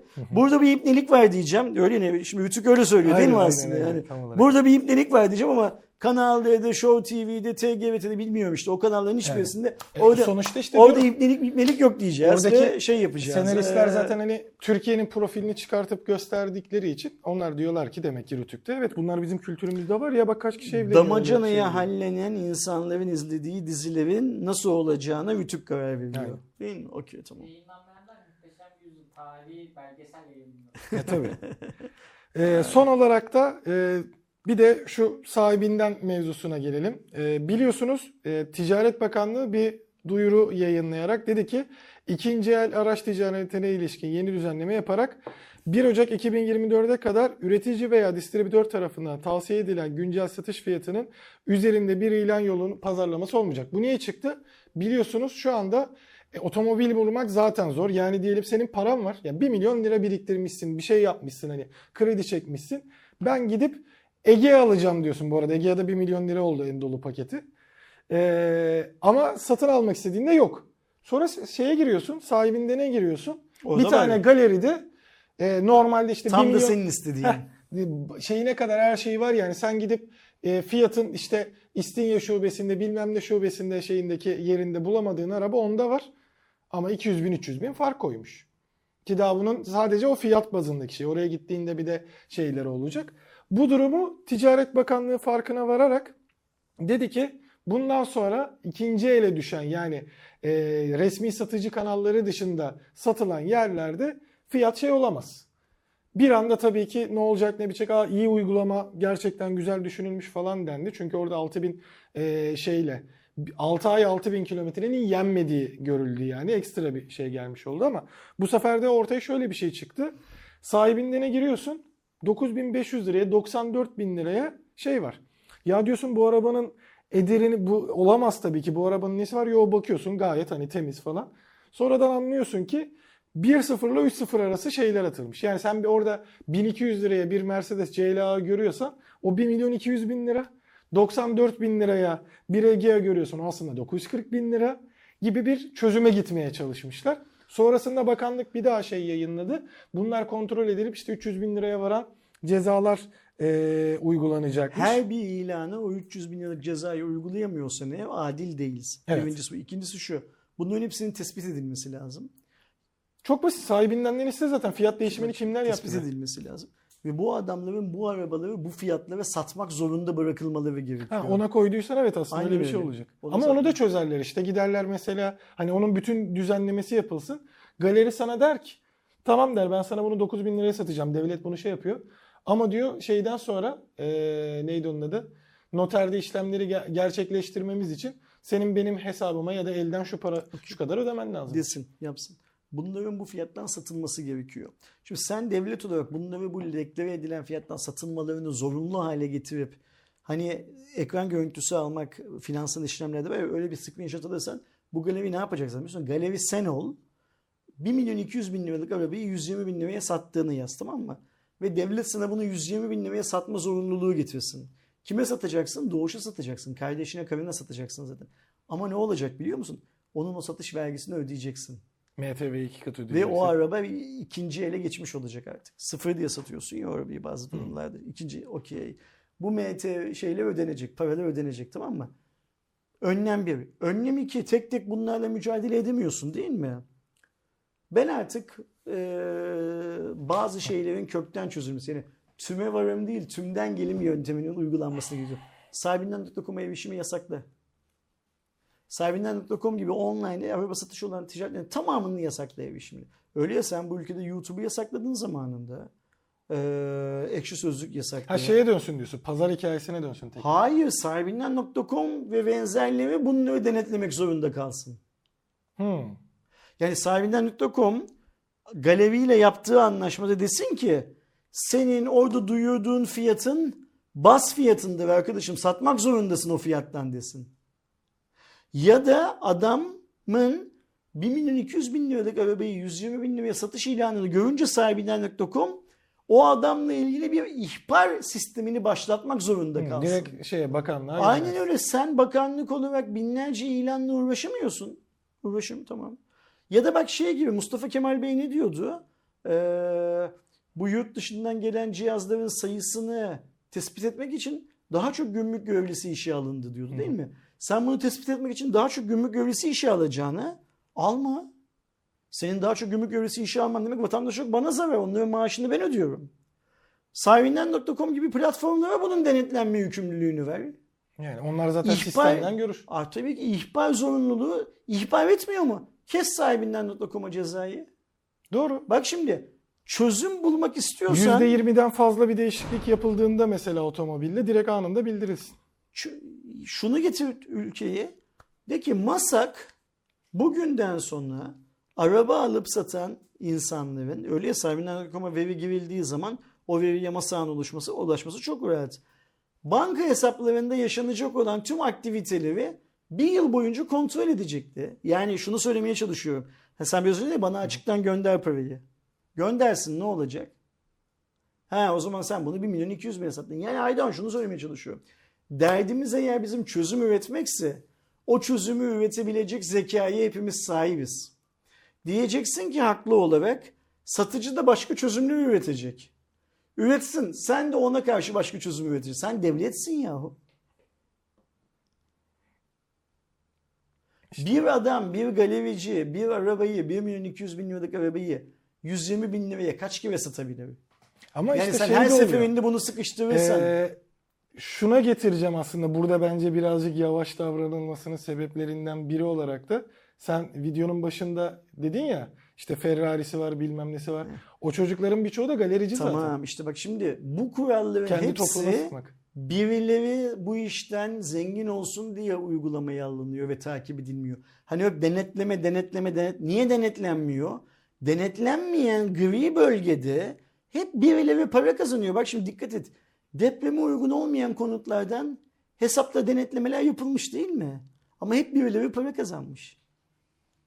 Bu iş böyle dönüyor Türkiye'de. Bizim itirazımız zaten bu işlerin böyle dönmesine. Ne diyoruz biz? Ya da ben ne diyorum onu söyleyeyim. Bizi kıskanan Almanya'da bu işler nasıl yapılıyorsa öyle yapılsın diyorum. Yani bu işlemin yapılması esnasında kimse avanta gelir elde etmesin. İnsanlar bir para kazanacaklarsa bunu emek harcayarak kazansınlar. İşin içinde emek değeri olmayan, bak bu senin söylediğin iş odur. Yani sen BMW'de Borusan'dan arabayı alamıyorsun ama Borusan'dan arabayı alan otogaleriden araba alıyorsun. Burada bir emek değeri yok Aydoğan. Bu sadece rantiyecilik üstüne kurulu bir değer ve rantiyecilik üzerine kurulan tüm değerlerde ülkeler çökerler, çökmek zorundalar. O sistemler de çöker. Yani devletin görevi de rantiyecilik üstüne kurulu olan bu sistemleri çökertmektir, zorlaştırmaktır zaten. Şey esprisi vardır ya, Amerika'da mafya babaları adam öldürdükleri için değil, vergi kaçırdıkları için ceza alırlar. İşte devletin oradaki görevi o vergiyi almaktır. Tabii ki. Senin buradaki görevin de buradaki, bak şimdi ben parayı sana cepten gönderdiğim zaman ne oluyor? O para vergi dışı oluyor. Değil mi? Doğru. Zaten devlet bu vergileri topladığı zaman sana bana %2 daha KDV dayamayacak aslında. Ama bu vergileri toplamaya başladığı zaman pudra şekeri ile ilgilenen arkadaşlar, pudra şekeri ticareti yapan arkadaşların gelirlerinde muazzam azalışlar olacak. Doğru. O yüzden sen ben %2 daha fazla KDV ödemeliyiz ki o 22 yaşında 10 tane inşaat yapmış olan, 22 yaşında bugüne kadar Sahibinden.com'a 20 tane lüks araba satışı koymuş olan filan. Ya bak ben geçenlerde bir çocuk duydum. Adını da hadi vermeyeyim hangi şehir. Bir şehirdeki bir insanın belediyenin tahsis ettiği tüm büfe alanlarının tamamının ihalesini almış olma ihtimali var mı? Var. Türkiyedeyiz var değil mi? Normalde var mı bu? Normalde olmaz. Mesela Almanya'daki tabii. Bir belediyede böyle bir şey olabilir mi? Yani atıyorum Berlin Belediyesi'nin açtığı bir herhangi bir X ihalede birisinin gibi bu ihalelerin tamamını alma ihtimali var mı? Alırsa bunun bir denetleme mekanizması bilmem ne falan olmaz mı? Yani zaten verene direkt çökerler hani alana değil. Yani düşünün ki Türkiye'nin bir şehrinde belediyenin işte ekmek satışı için mineyi organize ettiği alanların tamamını aynı adam almış ihaleyi. Ve tüm noktalar için tek bir ihale açılmamış Aydoğan. Her bir nokta için ayrı ayrı ihaleler açılmış. Ve bu adamcağız bilenin hakkıyla her ihaleye girmiş. Belediye için en kazançlı teklifi bu sunmuş. Hepsini almış herif. Herifteki cengavergeliğe bakar mısın? Hayırlı olsun. Güle güle harcasın. Müthiş bir müteşebbis bu insan. O şehirdeki bütün ekmekleri bu abi satacak anladığım kadarıyla insan. Artık ekmek ne diyor Cem Yılmaz? Duruyor böyle adam almış diyor sahil.